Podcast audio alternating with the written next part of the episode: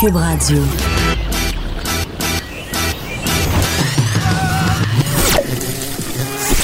Pour elle, il n'y a jamais de mauvaise question. De 13 à 15. Les effronter. Avec Geneviève Peterson.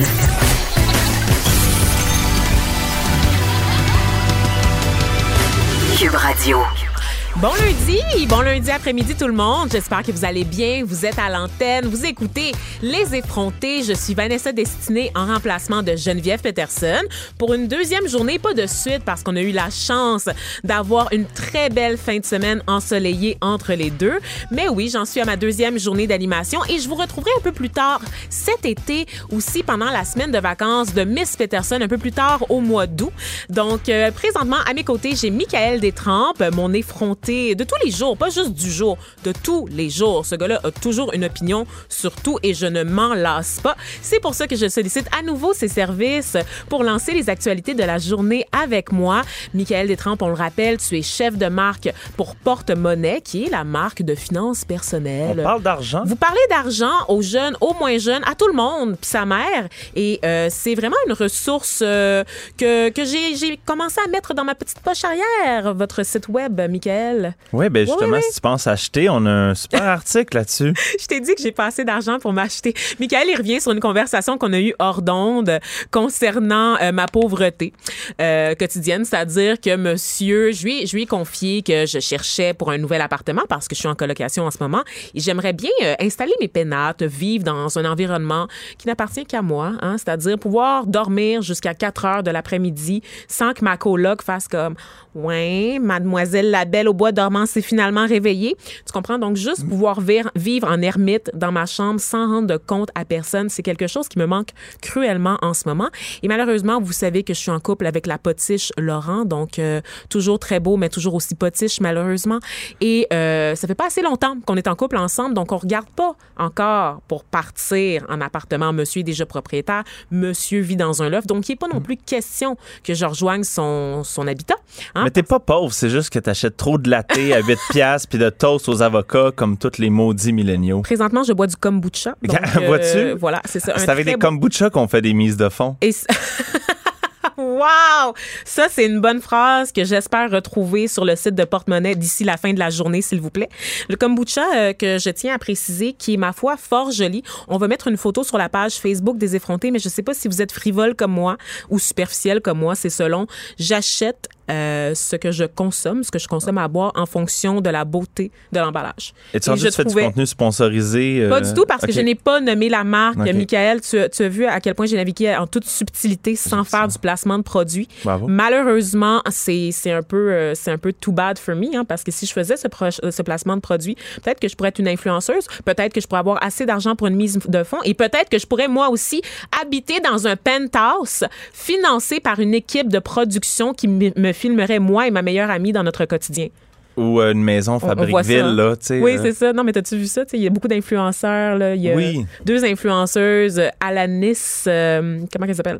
Alanis Chose, puis euh, Peach Catherine. Peach, oui, c'est ça. Deux, deux BFF, comme disent les jeunes. Deux, deux, finissantes de OD. De, oui, pas diplômées, malheureusement, parce qu'elles sont pas remportées. Ils sont juste membres. Oui, elle a remporté, Catherine. Ah oui? C'est? Tu suivais pas OD, comment? Ben non, mais moi, je par. par Toi, t'étais sur Exo Exo. Sur, oui, oui, euh, telle une bonne soldate de Québécois, j'ai adoré XOXO. C'était un succès planétaire. Je ne pas. Oui. Pas du tout. Puis les interventions de Carrie Tobin, de ouais, Ouais, ouais, ouais, ouais, ouais. Bon, comment qu'elle va, Anouk Meunier? Oh, elle est enceinte, elle est enceinte. On me dit, on me chuchote, susurre à l'oreille qu'elle a d'autres projets de vie maintenant. Donc, euh, des projets de vie qui seraient peut-être plus en phase avec euh, son âge. Alors, non, je n'ai pas fait d'agisme. Michael. Bonjour. L'actualité, on va, on va arrêter de potiner euh, sur euh, les, les, gens célèbres et moins célèbres. Mhm. Donc, plutôt les gens riches et les gens moins riches, on va dire ça comme ça parce que ça, c'est plus simple. On va parler tout de suite de l'actualité. Donc, grosse nouvelle qui vient de rentrer, dernière heure, vraiment. Euh, c'est les élections fédérales qui vont avoir lieu le 21 octobre, finalement. Donc, si vous vous rappelez, il y avait un dossier, il y avait une demande qui s'était rendue, en fait, pour demander au directeur général des élections du Canada, Stéphane euh, Perrault de reporter le scrutin fédéral qui était initialement prévu le 21 octobre. On se rappelle qu'on a maintenant des élections à date fixe, donc c'est possible de savoir à quelle date elles vont avoir lieu dans 4 ans, dans 8 ans, dans 12 ans, etc. Et c'était prévu le 21 octobre cette année et ça tombait en même temps qu'une fête, que les célébrations d'une fête religieuse juive qui se déroule sur plusieurs jours. Et là, on avait proposé toute une série de mesures pour accommoder la communauté juive. Cette fête-là, je, la, je le précise au passage, est célébrée par les membres orthodoxes. Ok, c'est pas tous les juifs qui la célèbrent, donc c'est une minorité à l'intérieur de la minorité. Va, vas-tu essayer à, à prononcer la célébration juive ou... euh, Euh, chez Mini Astere. je, je peux pas juger si c'était bon ou pas, mais ça, quand même, c'était correct. Shabbat Shalom, Oui. comme disent les Juifs. Alors, ça va pas, ça va pas du tout cette émission. Alors, euh, oui, est-ce que je vais recevoir des plaintes, tu penses? Non, Est-ce qu'il y a l'équivalent de la Ligue des Noirs euh, pour les Juifs? Oui, c'est le Bnei. Le Bnei euh, Brit. On D'accord, oui, je vais pas- sûrement recevoir des plaintes. J'espère qu'on a des bons avocats qui, eux, ne feront pas relâche durant des fêtes religieuses. OK, euh, donc, on demandait que l'élection soit reportée, comme je l'ai dit, pour cette célébration, euh, parce que les Juifs orth- orthodoxes, pendant cette période, n'ont pas le droit de travailler, de voter, de faire campagne. Donc, c'est un peu comme, ben, c'est ça, le jour du sabbat, mais étalé sur plusieurs jours, on va dire ça comme ça. Selon la loi fédérale, le directeur général des élections du Canada peut pas choisir à lui seul de déplacer la date du scrutin. Il peut faire une recommandation au gouvernement. Et là, il avait en fait euh, donné une décision, il avait fait ça. On avait déposé une requête. Élections Canada avait refusé d'a- d'apporter des changements parce qu'on, d'abord, ben, la campagne approche, n'est-ce pas? Et ensuite, énormément de mesures, et c'est ça que je disais tout à l'heure, avaient été mises en place pour accommoder euh, les électeurs juifs orthodoxes qui célèbrent la fête religieuse, notamment euh, ou prolonger les heures d'ouverture du vote par anticipation. On peut aussi voter par la poste. Il suffit de faire la demande et on peut recevoir un bulletin par la poste qu'on peut renvoyer aussi. Donc, ce sont des options qui sont offertes à ses membres. Toi, Michael, qu'est-ce que tu en penses? On- Ben, je, pense que tu as dit les, les trois mots qui règlent le débat. Vote par anticipation. That's it, that's all. C'est quoi qu'il faut, qu'il faut d'autre, là? Je dis, c'est pas, pas si compliqué que ça. Il y a plein de gens qui seront pas en mesure, pour des raisons religieuses ou autres, euh, de ne pas voter le 21 octobre. Il y en a peut-être qu'il faut qu'ils magasinent leur costume d'Halloween, parce que c'est très, c'est la fête la plus importante chez les milléniaux, on le rappelle. c'est la Donc, fête euh, païenne la plus ça. Donc, importante. puis ça se déroule maintenant sur, sur plusieurs euh, semaines aussi. Donc, vote par anticipation, c'est- simple. Puis bon, on, on propose même d'allon- prolonger les, les heures d'ouverture. Ben voilà, exactement, de- des bureaux dans les différentes circonscriptions où il y a des communautés touchées. Donc moi, qui est la première à défendre les droits des minorités, je dois dire que là, on avait affaire à un accommodement déraisonnable. Le raisonnable a été accordé, c'est-à-dire la prolongation des heures d'ouverture du bureau de scrutin. Si on pousse un peu plus fort, là, ça devient déraisonnable. Donc je constate, je, je considère que Stéphane Perrault, le directeur général des élections du Canada, a pris une bonne décision sur ce dossier puisque la demande d'accommodement a été réalisée et qu'on a pris la main et là, on demande le bras, en fait. Et pour rester dans un thème religieux, euh, tu prêches aux convertis en Ah, ce ouais. moment. Oh, c'est super. Parlant de convertis, euh, toi, Michael, ton rapport à la religion, ça a l'air de quoi? Euh, Je suis un, je suis un solide athée.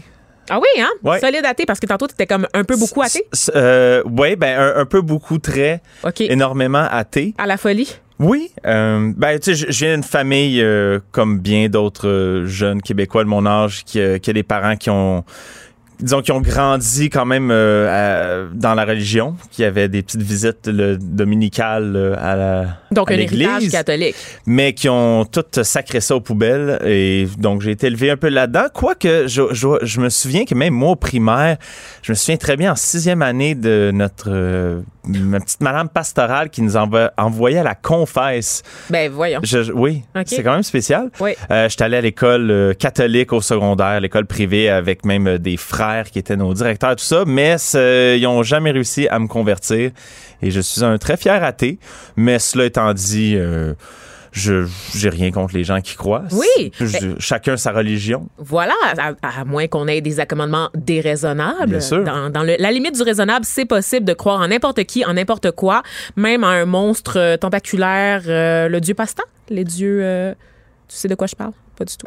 Non. Les pastafariens? Ah oui. Oui, voilà, c'est ça. C'est, voilà, c'est là que je voulais en venir. Mais bref, un peu moins de 28% des Québécois euh, ont déclaré croire fermement en Dieu. C'est ce que nous apprend un sondage publié en une du journal de Gazette. Donc, Michael, tu t'inscris dans la moyenne des Québécois, dans la très forte majorité des Québécois qui a délaissé l'Église. Savais-tu que les, les croyants les plus fervents au pays se trouvent au Nouveau-Brunswick? nos voisins, c'est surprenant. Oui, à 54% se Ouais. disent croyants, disent qu'ils croient en Dieu. Euh, parmi les répondants du Québec, 10 seulement ont déclaré aller régulièrement dans les services religieux, donc aller à l'église. Et ça, je constate que c'est vrai parce qu'il suffit d'entendre le clocher sonner dans une église et de regarder le pas de la porte pour constater qu'il y a absolument personne qui sort. Effectivement. c'est vide. Et moi, je trouve ça bizarre parce que moi, bon, je suis de tradition de catholique aussi. Donc, mon père, euh, chose étonnante, n'est pas protestant. Donc, on sait que beaucoup de Noirs ont pour euh, religion euh, la branche protestante. hein. Oui. La religion chrétienne, donc euh, gospel, des chansons religieuses, puis une célébration de la vie. Hein, parce que c'est ça, le rapport à la religion des Noirs est tout à fait différent. Alors que chez les Blancs, on mise sur la piété, sur l'humilité, sur le cadre très, très austère de, du, du sacrifice pendant la vie pour avoir une récompense à la mort. Nous, les Noirs, on fait juste fêter. On fait juste remercier la vie d'être là. Le, le- le rapport au, euh, à l'Église, j'ai l'impression ch- chez certaines euh, communautés noires, est comme un peu le, le rapport au, au salon de coiffure. Et pour les Blancs, même chose. Nous, on va se faire couper les cheveux in and out. On va à l'Église in and out. Les Noirs, moi je me souviens, j'allais à un barbershop noir à l'époque et euh, j'arrivais là, je me disais, oh my God, il y a comme 15 personnes en file pour attendre. Non, non. C'était juste 15 personnes qui s'amusaient. Pour jaser. Donc, l'église, euh, peut-être des fois, ça devient un lieu de rassemblement, un lieu, un lieu Mais c'est culturel. communautaire. en fait, je pense que pour beaucoup de communautés racisées, c'est peut-être pour ça que les Québécois comprennent pas nécessairement le rapport à la religion des communautés racisées. Pour nous, beaucoup de l'esprit communautaire passe encore par la religion. La religion, là, moi, là, après un service à l'église haïtienne, là, tout le monde va au sol manger en bas du riz puis des pâtés haïtiens avec des bananes plantains. Là. Let's go, là, c'est le festin, c'est le party. Après le- la petite hostie là, de marde qui nourrit personne, là, nous, on est occupés à caler là, euh, des crushs euh, à l'orangeade, en bas dans le sous-sol, à faire la fête avec les enfants. Il y a des camps de jour, on peut, tu sais, il y a des camps pour les jeunes, tu sais, combien d'amis que j'ai qui vont encore à l'église juste parce que leurs amis se trouvent là. Ouais. Tu sais, ça devient vraiment le cœur, le poumon d'une communauté, tu sais. Et, et malgré tout, euh, tout ce que j'ai à dire de mauvais sur la religion, je crois que au niveau des institutions, on a plus ou moins la même opinion, hein, Michael, c'est-à-dire une très, très grande méfiance à l'égard des institutions.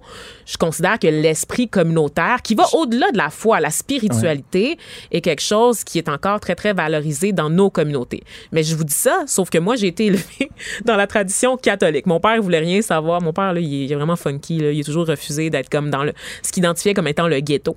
OK, moi, j'habitais dans Villeray quand il y avait juste des blancs dans Villeray. J'étais allée à l'école privée parce qu'il y avait juste des blancs à l'école privée. Mon père, il est vraiment il, il m'a sorti de mon milieu pour mettre toutes les chances de mon côté. là. Mon père, il voulait pas que je vive ça, le racisme systémique, OK? OK. Fait qu'il s'est dit qu'il va dit, on contourner. va, on va juste te mettre avec des blancs, comme ça tu connaîtras jamais le Je racisme. vais juste t'imposer dès ta naissance à un environnement blanc, puis ils n'auront pas le choix de te prendre.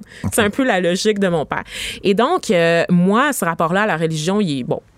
Il est très flou. Je me considère comme étant agnostique, c'est-à-dire que je ne suis pas athée. Athée, vraiment, c'est de dire qu'il n'y a pas de, de, de puissance divine. Agnostique, c'est de remettre en question un peu de la science, un peu de la religion. C'est ne Fait pas se une- prononcer. tu te gardes une police d'assurance Oui. si jamais t'arrives au ciel. T'es comme, ah, mais j'avais pas dit que t'existais pas, pas, là. ça. Come on, Come on. let me in, laisse-moi Voilà, rentrer. voilà, exactement. OK, non, non, euh, moi, non, moi, j'assume. Au pire, si j'arrive dis, gars, t'as jamais cru en moi, je Oui. dis, OK, c'est où tu m'envoies? Mais- Fait que j'assume. Mais tu sais, moi, qu'est-ce que je trouve fascinant, c'est qu'on parle beaucoup qu'au Québec, on a évacué la religion, hein, du fait que c'est sorti, la religion est sortie de nos institutions. Allô?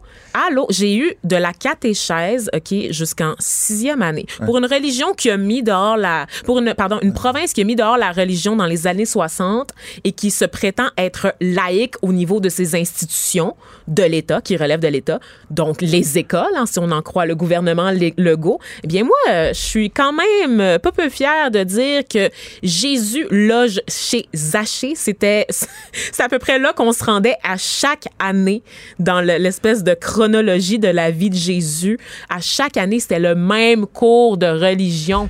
On arrivait toujours après la période de Pâques à sa résurrection, puis on n'allait jamais plus loin. Ben, en tant qu'athée, ça m'a toujours fasciné à quel point un livre de quoi quelques centaines de pages, on peut faire du matériel là-dessus à tous les dimanches depuis des centaines, c'est pas des milliers d'années des fois. C'est quand même, euh, ben, c'est- tout à, l'honneur des, prêtres, curés, preachers qui sont comme de, qui sont capables de se renouveler ou disons de garder un certain public. Mais- À, à refaire, raconter la même histoire à chaque fois, mais tant mieux euh, s'il y a des gens qui, qui, qui se retrouvent là-dedans. Puis aussi peut-être des fois, euh, tu sais, on regarde au Québec, bon, on est de moins en moins religieux, puis on le savait déjà, mais ça se confirme, c'est une tendance forte qui se confirme.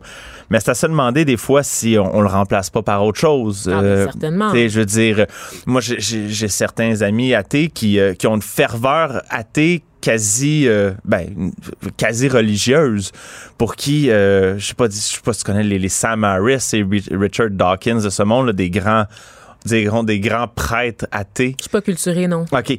Ben, c- ces gens-là ont des ont, ont- ont des, des disciples quasiment là, tu sais, qui, qui, qui les vénèrent puis qui, qui qui les encensent à chaque fois qu'ils font un débat contre un Ah, religieux ben puis disent hey, il a détruit ce religieux là puis wow, fait qu'il Je suis contente que tu en parles, Michael, parce qu'il y a quelque chose qui est un petit peu tabou.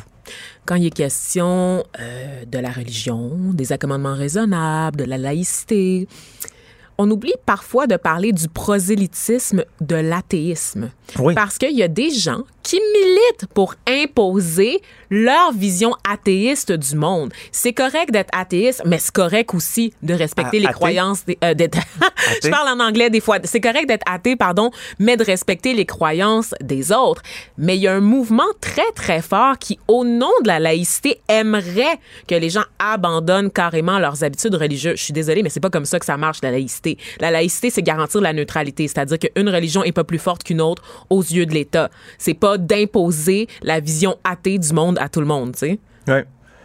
Mais je dirais juste que, comme, comme tu disais tantôt, peut-être c'est, c'est quelque chose qui euh, que je trouve peut-être malheureux dans le fait d'avoir débarrassé la, la religion, c'est d'avoir perdu ce- cet aspect communautaire-là, cet aspect d'entraide. Euh, tu sais, même des fois, euh, tu sais, on, on cherche souvent contre, euh, on, on aime, euh, disons, parler un peu contre les, les, les évangélistes américains. Euh, on, on sait, il y a eu le, le film euh, Unplanned euh, il y a pas oui, longtemps, ben tout oui, ça. que j'ai été Par voir, on le rappelle. Mais par contre, euh, souvent, c'est des communautés très tissées serrées, où il y a beaucoup d'entraide, où il y a beaucoup de charité.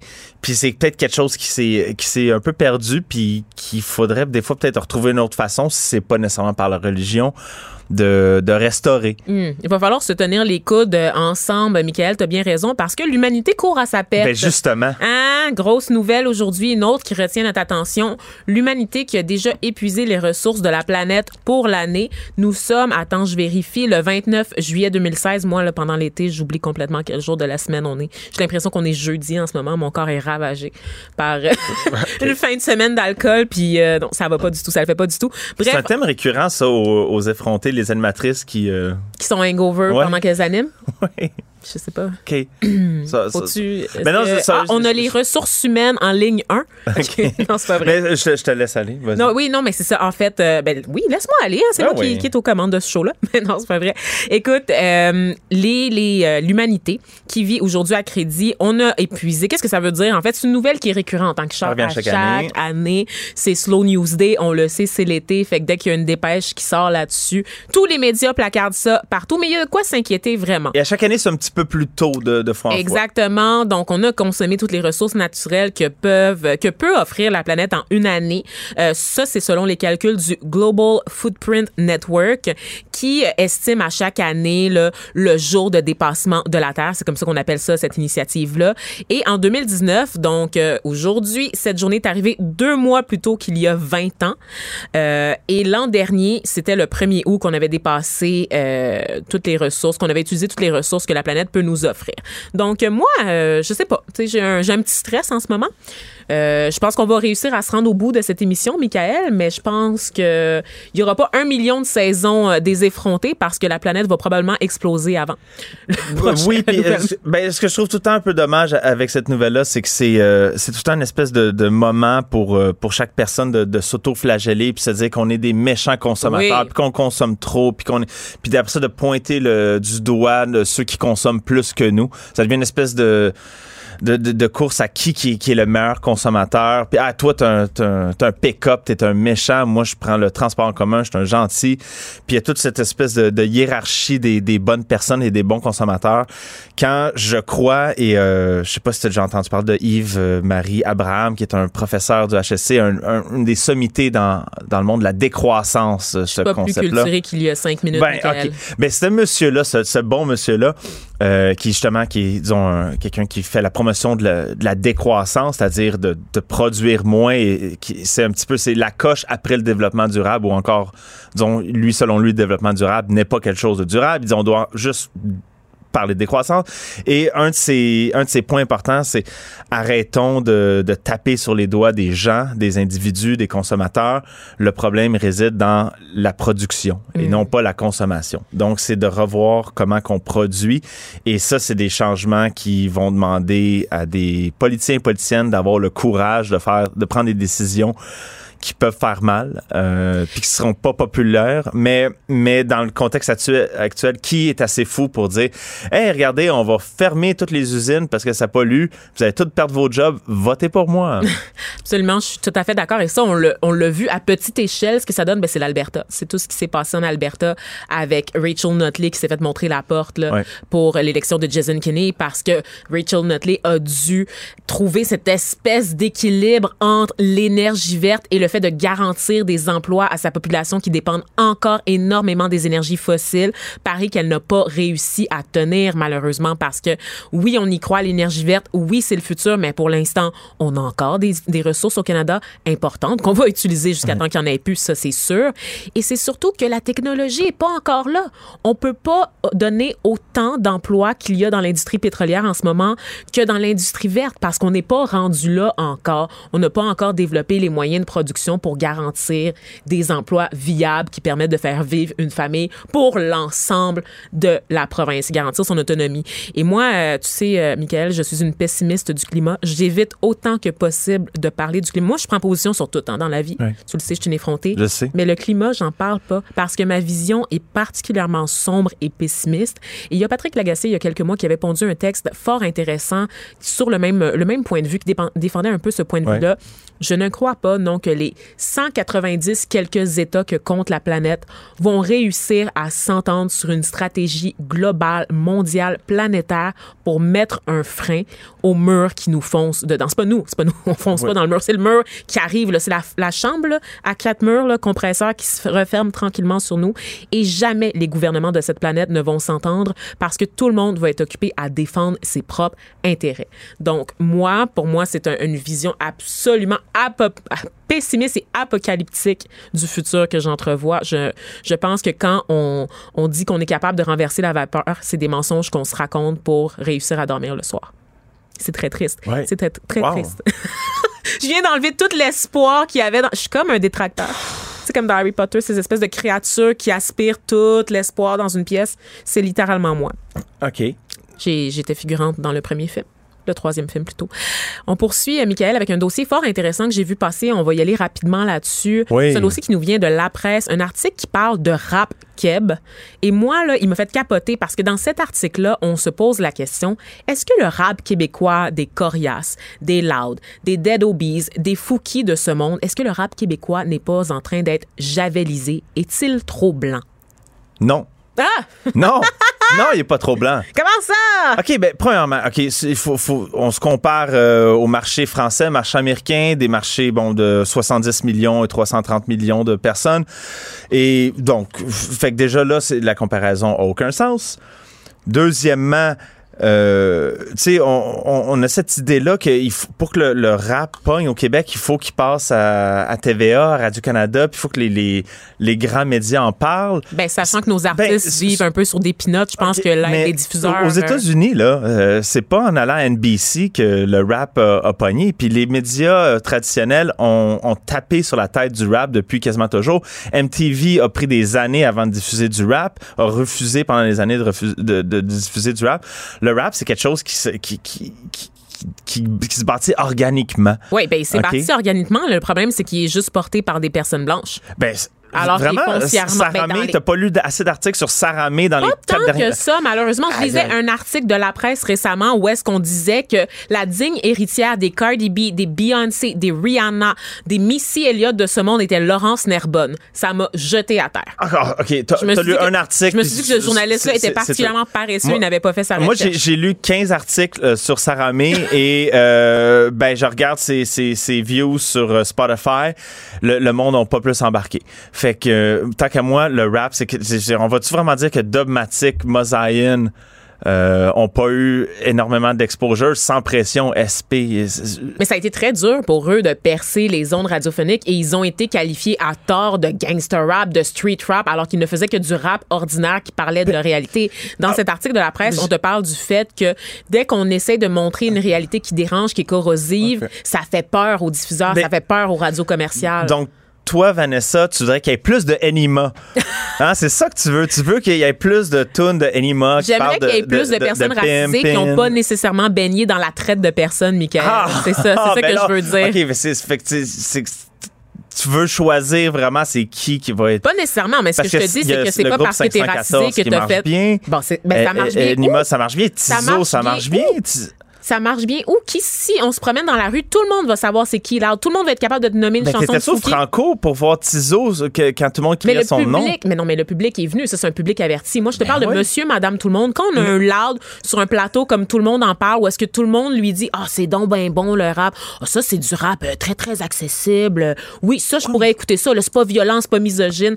Alors que c'est comme si on associait la violence et la miso- misogynie au fait d'être noir, ca- carrément. Ben, pas, pas nécessairement. Comme je dis, Mosaïen, euh, on en parle de leur 20e anniversaire Oui, de leur album euh, depuis quelques jours dans, dans tous les médias. Mais moi, j'ai le goût de lire un témoignage qui va peut-être te faire changer d'idée. C'est celui de Sam Rick, qui est l'agent de Fouki. Les deux sont blancs, Sam Rick et Fouki, ce sont, qui c'est un rappeur blanc. Il dit, on appelle ça la street rap, la musique de 514, mais ils font seulement du rap. C'est populaire au Québec, selon les décideurs, d'avoir un rap interprété par le blanc de bonne famille qui n'est pas une figure menaçante. Je pense qu'il y a une fermeture en ce moment dans le rap commercial pour des rappeurs qui ne sont pas blancs. Les radios commerciales donnent souvent le pouls de la façon dont l'industrie traite le rap keb. C'est à l'image de l'industrie au Québec qui est blanche. Et ça, c'est un gérant blanc qui gère un artiste blanc qui te dit ça. Ben, je peux aussi te dire euh, Carlos Munoz, euh, le gérant de Loud. Absolument. Un gars qui est un fils de réfugié, euh, si je me souviens bien, du, du Pérou. Donc, euh, quelqu'un d'assez racisé. J'espère qu'il est assez racisé pour toi, Carlos Munoz. Absolument, il y a pas, il a pas d'échelle. Tu sais, il dit ce n'est pas juste une question de couleur de peau. L'industrie au Québec a un retard considérable en ce qui concerne le rap. Je pense que Ça, c'est vrai. Ça, on Donc, est d'accord là-dessus, absolument. euh, puis, puis lui, euh, puis il, dit bon, euh, c'est normal d'écouter ce qui nous ressemble. Puis le, le rap, c'est une musique qui, qui, qui fait appel beaucoup aux codes, à des codes très précis, à un langage très, disons, un vernaculaire très précis, puis euh, qui peut qui peut être hermétique parfois. Euh, je comprends pourquoi mon père ne connaît pas Tizo.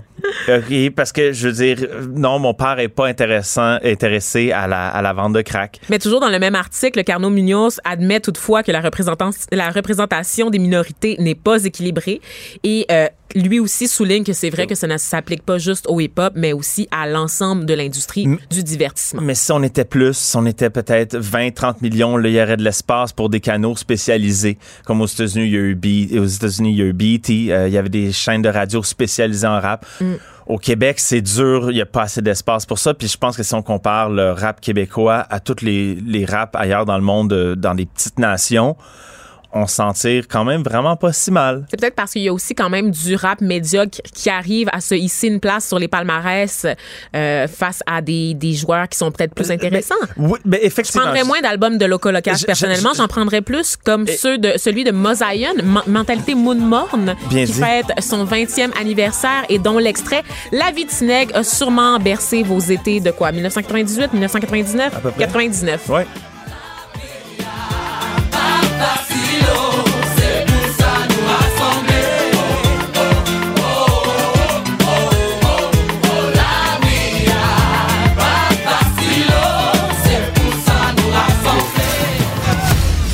Geneviève Peterson, la seule effrontée qui sait se faire aimer. Jusqu'à 15, vous écoutez Les effrontés. Je suis en compagnie de la mélodieuse Élise Jeté. Il y a Je toujours. m'ai jamais euh, entendu au karaoké pour dire une telle chose, mais mais c'est parce qu'il y a toujours de la petite musique qui t'accompagne, Oui, ma ça, chère. vrai. Donc Oui. voilà, t'es la muse, euh, le nom de la muse responsable de la musique. Est-ce qu'on s'en rappelle? oui, oui, Oui, oui, oui, oui, oui. Je, je vais revenir, je vais repréciser un peu plus tard euh, dans le, ton segment. Évidemment, Oui. je vais empiéter sur ton temps pour euh, me rattraper. Il y en a pas de parce problème. que je suis comme ça. Aujourd'hui, tu nous parles de quelque chose qui s'en vient, quelque chose qui me donne le goût de me trémousser en très petite short. Oui, ben écoute, Oshiaga. euh, je, oui, je reviendrai aux effrontés cette semaine hein, pour aider nos auditeurs à se préparer mentalement à Oshiaga en tant que festivalier parce que euh, n'est pas bon festivalier qui veut, hein, Ah, euh, Vanessa? Bien sûr. Il y a des mauvais festivaliers et je veux éviter que les gens le soient. As-tu une liste de commandements à, à, à Mais c'est ça, ça viendra plus tard cette semaine. Je, je suis en train de me teaser moi-même pour le reste de, de la semaine. Je Mais aujourd'hui, on ne parle que de musique. Yaz. Puis encore là, on va faire que survol parce qu'il y a des tonnes et des tonnes d'artistes qui seront à Oshiaga cette année. Oui, c'est ça, c'est les petits caractères hein, dans le, le- sur la pancarte de Oshiaga. Souvent, on voit le gros nom, mais la liste est longue. Oui, puis moi, Long, quand long, je long. lis une affiche comme ça, j'aime ça crier, mettons, les gros noms, puis à la fin, tu fais juste chuchoter les. Par Oui, c'est ça. à la fin. Puis là, tu finis par plus, euh, tu finis par plus parler à la fin. Ça fait très ASMR. J'aimerais Oui. ça que tu me chuchotes la- ta chronique la prochaine fois que tu viens, Élise Jeter. Ben, il fallait me le dire à l'avance, je me serais préparée, puis je te l'aurais fait comme ça. Ça m'aurait fait hein? Plaisir. culturelle en chuchotant, me semble, c'est doux, doux, doux. C'est la 14e édition du festival qui commence ce vendredi. Il annonce 30 degrés avec du soleil toute la fin de semaine, alors mettez de la crème solaire. Et. Première, euh, premier commandement. Euh, sinon, les commandements euh, qui viendront sont des commandements musicaux. Vendredi, euh, moi, je vais commencer ma journée à 13h40 à la Seine Verte. J'aime ça. les- J'ai toujours aimé les noms des scènes à Oshiaga. Tu sais, la scène de la vallée, la scène de la montagne, la scène verte. Euh, la scène verte qui est pas du tout verte, fait que ça me fait toujours rire. J'ai Euh, jamais retenu le nom des scènes. En fait, je suis comme, c'est-tu le gros stage ou le petit stage dans le coin? La scène verte, c'est une petite scène et on y verra Naya Ali, euh, qui est une, euh, une étoile montante du rap canadien. C'est une fille de Montréal. Est-elle blanche ou noire? Elle est noire. Yaz! Enfin! Écoutons-la, écoutons-la. Je dédie cette tune à Michael Détrempe. I fucking the Alice. I done made it work, took my mind out the dirt. Yeah, I done made it work, fell in love with the parlais tout à l'heure euh, de la couleur du rap. Hein? J'ai Oui. écouter un peu je avec Michael. euh, à préciser, tu te permets, Elise, que je dis pas qu'il faut arrêter d'avoir des rappeurs blancs. C'est pas ça que je dis. Il y a tous les rappeurs qui sont dans le rap game québécois en ce moment peuvent y rester. Je vous aime, je vous adore. Ce que je dis, c'est qu'il faudrait également faire de la place sur ce plateau d'offres à des rappeurs noirs. Oui, mais là, tu parles, tu parles de rappeurs, mais tu parles pas de rappeuses. Hein? Moi, Oui. euh, j'ai entendu des voix qui ont dit que le rap, c'était une affaire d'hommes, hein, Absolument, pas? dont la voix de Sarah May à notre micro il y a quelques Oui. mois de ça. Ben, elle, elle fait un beau doigt d'honneur à toutes ses vilaines prétentions, hein, euh, Naya Ali, parce que euh, c'est une femme. Elle a à peine euh, 24 ans et elle a commencé à rapper à l'âge de 19 ans, mais c'est vraiment en novembre dernier euh, qu'elle a commencé à, se- à sentir qu'elle avait sa place dans le milieu parce que elle voyait les portes fermées devant elle. Mais là, ce n'est plus le cas. Allez la voir, OK? Allez la voir à Oshiaga, pas parce que faut donner une chance à une fille d'ici, mais parce qu'elle est bonne. Ah oui, c'est ça. C'est C'est ça. ça. C'est ça. Fait qu'au niveau, euh, c'est la compétence qui doit Oui, primer. elle Donc, est très bonne. Elle est... est- bonne avant d'être une femme. ça? Exactement. Ah, avant wow. d'être une femme, avant d'être une femme d'origine éthiopienne, Mhm. c'est une excellente bonne rappeuse. Yes. Donc, allez la voir. Sinon, euh, je vais poursuivre ma journée à la scène de la vallée à 15h45 avec Sharon Van Etten. C'est une fille du New Jersey, à ne pas confondre avec le film mettant en vedette Ben Affleck. Je sais même pas de quoi. Quel bon film, euh, mais ça n'a vraiment pas rapport. La, sonne qu'on en- la chanson qu'on entend, c'est Every Time the Sun Comes Up. J'aurais aimé rire avec toi, Elise. Je la pogne pas du tout.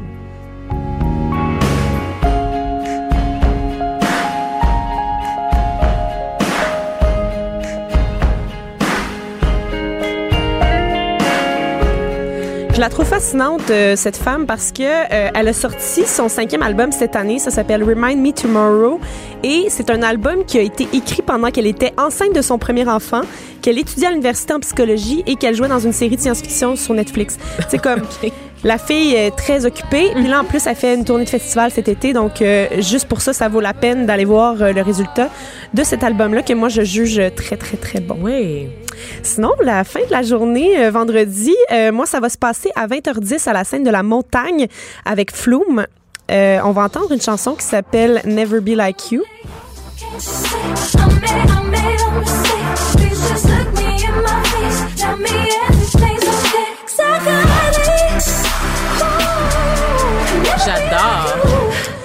Euh, Flume, son vrai nom, c'est Harley Edward Stratton.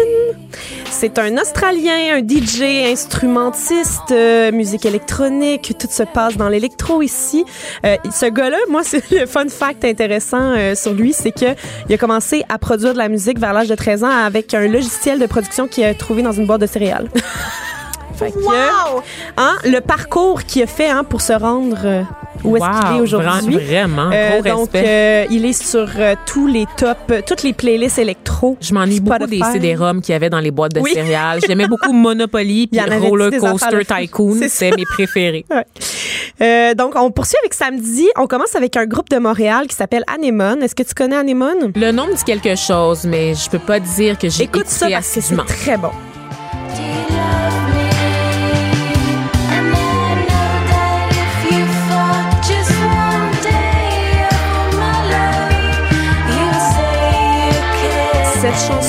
Chanson s'appelle Memory Lane. Elle fait partie du premier album de la formation montréalaise qui est sorti euh, ce- cette année en janvier. Ça s'appelle Beat My Distance, la- l'album. La compositrice et chanteuse s'appelle Chloé Soldevilla. Elle est euh, l'incarnation de la coolitude. Ah oui, Vanessa. hein? Elle est tellement cool. Cette musique-là, là, c'est plus smooth, mais l'album en tant que tel est dansant. C'est un voyage dans le temps. Les années 70 sont là devant toi. Tu Ben peux presque oui. toucher, Vanessa. Euh, donc, je te conseille vivement d'aller voir Anemone. Je se l'ad- à 14h20. De ce samedi. pas sur mon Instagram. Ensuite, il y aura US Girls. Euh, moi, l'album qui est, euh, qui est sorti en 2018 qui s'appelle In a Poem Unlimited, c'est genre un de mes meilleurs albums de 2018. On va entendre la chanson Mad as Hell. We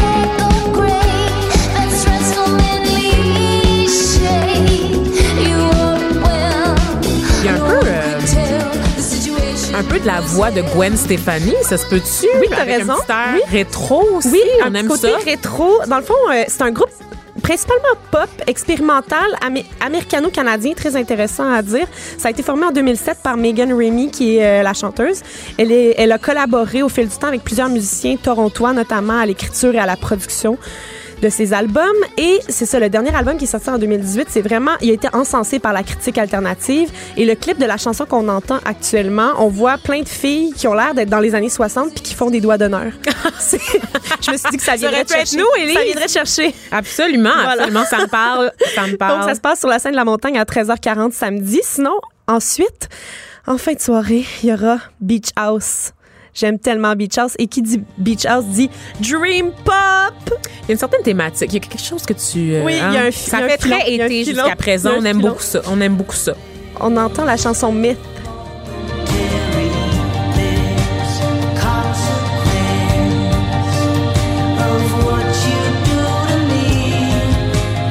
Pas bon, ça. C'est absolument délicieux, mais dis-moi, Élise, il nous reste pas beaucoup de temps. Il y aurait pas une option francophone? Parce qu'il y a eu beaucoup, beaucoup, beaucoup de chanteurs anglais dans ta liste. C'est pas qu'on aime pas ça, on Je adore sais. ça, mais Ben, quand même. Je vais conclure avec ma journée de dimanche très rapidement. Mhm. Euh, Il y a OGB, hein, qui est la- les, ce sont les grands gagnants des Francouvertes 2019. C'est du rap injecté de jazz, pour ne pas dire que c'est une troupe jazz sur laquelle on ajoute du rap. C'est vraiment l'inverse. D'accord, C'est vraiment du jazz rappé. Et cette Euh, chanson-là, c'est en compagnie de. Fouki? Oui, Fouki qui chante sur cette pièce qui s'appelle Rebondir. Et euh, ce sera donc dimanche si jamais euh, vous vous rendez jusque-là parce que ça se pourrait que vous mouriez avant la fin. De hein. chaleur, de C'est chaud? difficile. Vous allez mourir de chaud. Vous allez mourir parce que vous allez marcher partout d'une scène à l'autre. ça se pourrait que vous restiez couché dimanche, tu sais, mais restez pas couché parce que vous allez manquer au GB. Eh bien, on se laisse sur cette pièce rebondir, Élise. Euh, Et on va rebondir avec Gab Jonca dans quelques instants. La ride elle est bungee, Sauf faut qu'on va rebondir. C'est la route elle est longue G. Hey, Jump, jump, jump. Coco, cours à la forest. Tous les jours je suis actif, y'a mes boys connaissent. Hey, Jump, jump, jump pour la connexe. Hey, Vas-y fais de la place à la relève. Avec ma gang de rigolos. Oh non, on y va pas mollo Oh my god, mais c'est trop chaud. Si on arrête, man, c'est trop tôt De 13 à 15, les effrontés. Cube Radio. Bounce, bounce, bounce. On rebondit. Avec l'actualité du jour, avec mon effronté, Gabriel Jonca. Ça va? Ça va très bien. Toi, Ben c'est la première fois qu'on partage un micro Ben oui, je suis ensemble, full content. pense. Yeah! Yeah. Je sais que toi, tu es le gars qui nous parle euh, de techno, Ouais. de trucs de geek un peu. Ouais. Donc, deux, euh, deux sujets assez importants aujourd'hui. Moi, moi, ça tombe bien. Je suis un peu geekette aussi euh, à ma façon. Parfait, c'est excellent. Euh, je vais te parler de quelque chose qui m'obsède depuis euh, plusieurs semaines, c'est-à-dire les deepfakes. Est-ce que tu es familière avec euh, le concept Bien de deepfake? sûr, en tant que journaliste, je ne Ouais. pourrais pas l'être. Ne Donc, pas euh, t'as sûrement déjà vu les. T'as sûrement déjà vu la, la- la- la vidéo de Sylvester Stallone en Terminator ou encore Jim Carrey dans The Shining euh, ou Nicolas Cage sur basically n'importe quoi. Oui, bien sûr. En fait, un, deep, un deepfake, Nicolas c'est quoi? C'est un mot valise composé de, de deep learning et fake. Donc, c'est une technique de synthèse euh, d'images basée sur l'intelligence artificielle. Là, je t'explique un peu comment ça fonctionne, le principe. En gros, c'est que tu entraînes un ordi à comprendre la structure d'un visage humain et euh, à ultimement la répliquer sur le visage de quelqu'un d'autre. Donc, tu peux réimposer, tu peux surimposer la face de quelqu'un sur un autre corps Ah. et euh, ça, ça se fait de manière souvent réaliste et même parfois ultra réaliste et ça en format vidéo c'est pas juste comme un Photoshop c'est vraiment un vidéo animé les, les lèvres suivent et c'est vraiment vraiment impressionnant Euh, ça se fait via des, des applications de deepfake qui sont pour la plupart disponibles gratuitement sur Ah, le web non, sérieusement? Donc, ouais T'as pas besoin d'être sur Reddit ou dans les forums, les Ben, subforums de ben, Reddit, c'est ces affaires-là? C'est un peu c'est la ça, twist. peu ça. Mais c'est- ça reste que c'est gratuit, c'est sur GitHub, des, des, euh, des plateformes de- d'open source. Donc, euh, ça prend un ordinateur assez performant pour le faire, mais sur papier, pratiquement n'importe qui pourrait en faire. C'est là que ça devient un peu inquiétant. Il y a, des, heureusement, il y, y a des chaînes YouTube qui sont dédiées à ça de manière euh, humoristique ou divertissante, comme je pense à des chaînes comme Control Shift Face ou encore Derp Fake qui vont euh, mettre des, des faces de Jim Carrey dans The Shining, comme je disais tantôt, ou euh, la face de Sylvester Stallone sur le Arnold Schwarzenegger euh, dans le Terminator. Fait que mettons, moi, si je voulais faire un, un, un deepfake, par exemple, j'ai le goût de prendre la face de Joey Scarpellino Yup. la mettre sur J.D. Stamp, créer Oui, l'homme parfait. mettons. Euh, ce que je ferais que je fasse, c'est que je trouve le plus d'extraits vidéo de Joey Scarpellino. Donc, j'irai chercher des extraits des parents, des extraits d'entrevue. Puis, Qu'est-ce qu'il a fait d'autre, hein? euh, il y a un petit shot de Jubio, là. Ça, je le sais, mais sinon. euh, Il y a regarde. demain les hommes, demain nous les Je- hommes, je sais de- pas. l'espèce de série sur le hockey. Qu'est-ce qu'il a fait? Sa carrière, c'est quoi à, à jouer Scarpellino? Ben, à part être chaud. Ben, je sais pas. Je, je veux, Ah. pas, je veux pas me prononcer là-dessus, mais quand même. ma job, ça. Fait que ça. Tu vas chercher le plus d'extraits vidéo de, de Joey Scarpellino pour les, les, les nourrir à ton ordinateur, pour les filer à ton ordi, pour qu'ils analysent toute la, la structure, les émotions de Joey Scarpellino. Et après ça, euh, après que tu t'as fait rouler ça dans le programme pendant des heures et des heures, que le, le logiciel apprend littéralement comment la face de Joey Scarpellino fonctionne, tu peux aller euh, l'appliquer sur le corps de, Jay du Temple et ça peut donner des résultats assez, euh, assez convaincants. Euh, Là, on rit parce que c'est deux gars, mais j'imagine qu'on peut faire la même chose, puis on devrait pas parce que c'est un double standard. Parce que Mhm. si on fait deux, la même chose avec deux filles, ça peut virer trash Ça assez peut virer rapidement. trash. Je vais- fais je des jokes là, sexus un peu là, sur l'objectification. Mais attends, là, c'est, je suis pas là. rendu là, là ça s'en Ah ouais, vient, ça hein? s'en vient encore plus terrible que tu le penses.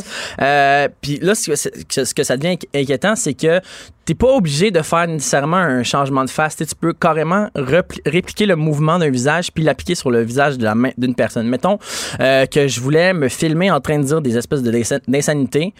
Je pourrais appliquer le même mouvement de visage sur François Legault, sur le visage de François Legault et le mettre sur le corps de François Legault. Donc, tu aurais l'impression que c'est actually François Legault qui dit des niaiseries. Ah, donc tout ce que j'entends en ce moment dans les médias, t'es en train de me dire que c'est sûrement un deepfake ou c'est Euh, juste lui qui on parle pas- on- réellement? non, ça, ça, c'est juste lui qui parle Ah, réellement, mais c'est là que ça peut devenir problématique parce que ça fait en sorte qu'un jour, les, les- peut-être que les preuves vidéo ne suffiront plus. Tu sais, mettons que Donald Aïe, Trump ou François Legault dit une, une espèce de chose insensée dans les médias, il pourrait dire le lendemain, non, non, j'ai pas dit ça, c'est un deepfake. Comme les gens qui disent que leur compte Twitter a été hacké. On vous croit pas, Jocelyne Cazin. C'est pas vrai que ton compte a été hacké il y a deux ans. On te croit pas. Puis ce qui est encore plus inquiétant, c'est qu'il y a des euh, logiciels qui sont en train de travailler sur l'audio pour faire la même, le même principe, mais avec Ben de l'audio. Tu peux analyser des clips audio. Mettons que tu feeds à l'ordi plein de clips de voix de quelqu'un.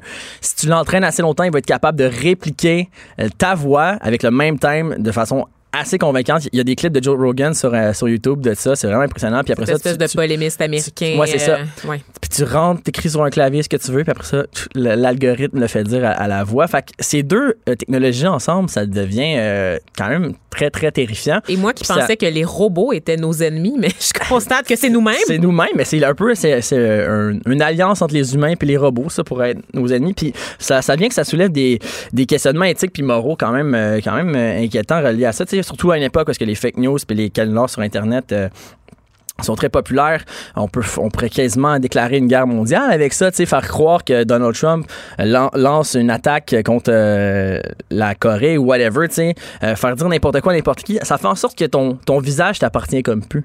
C'est Aïe, vraiment, c'est très Black Mirror, mais c'est c'est bien réel. D'ailleurs, il y a peu- pas plus tard que le mois passé, Mark Zuckerberg et euh, Kim Kardashian ont été victimes de deepfakes qui les font passer vraiment pour des, des, des beaux épais. Puis euh, c'est c'est les premiers de- de- d'une longue lignée, d'après moi, parce que ça, ça ne fait que commencer. Puis comme je disais tantôt, les preuves, les preuves pourront plus être comme, les preuves vidéo pourront plus être suffisantes. Ça, entre des mains de hackers, par ça. exemple, des hackers russes, je sais pas, qui essaieraient peut-être de manipuler une élection. C'est ça. C'est C'est terrible. épouvantable. Puis là où ça vient encore pile, où est-ce que les deepfakes ont commencé, c'est dans les pour faire les deepfakes pornographiques. Les gens vont aller prendre des faces de célébrités puis les appliquer sur des euh, actrices porno Ah. puis créer des faux sextapes de, de, mettons Angelina Jolie ou de Scarlett Johansson. Puis aussi ce qui a déjà été vu, c'est des revenge porn Ah. deepfakes. Donc c'est des personnes n'importe qui peut se faire deepfake sur un, un, un sextape. Fait que c'est vraiment vraiment vraiment vraiment inquiétant. Puis le pire là-dedans, c'est qu'il n'y a pas grand-chose qu'on peut faire pour stopper ça, vu que la technologie est accessible et gratuite. Tout le monde peut euh, l'améliorer à sa façon. C'est Mais- c'est impossible de retracer la plupart du temps les gens qui font ces, ces C'est affaires-là. ça. Au, au moins, il y a des lois qui commencent à être passées dans certains pays pour criminaliser les deepfakes euh, dans ce... Mais pas le Canada. Pas le Canada. On n'est pas, n'est pas rendu là encore. Que fait Justin Trudeau?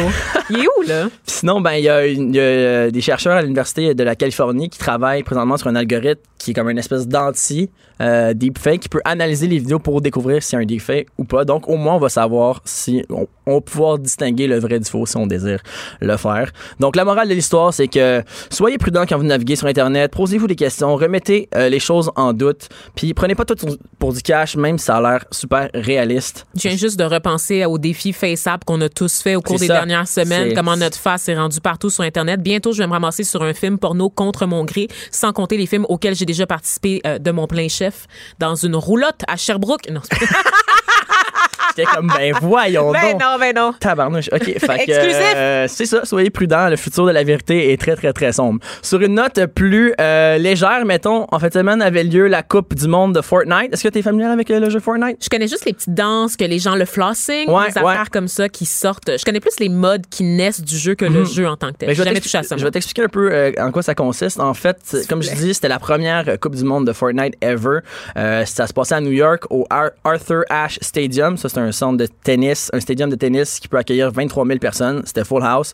Donc, 23 000 personnes sur place et 2,3 millions de spectateurs en direct sur le web pour assister à la Coupe du monde de Fortnite.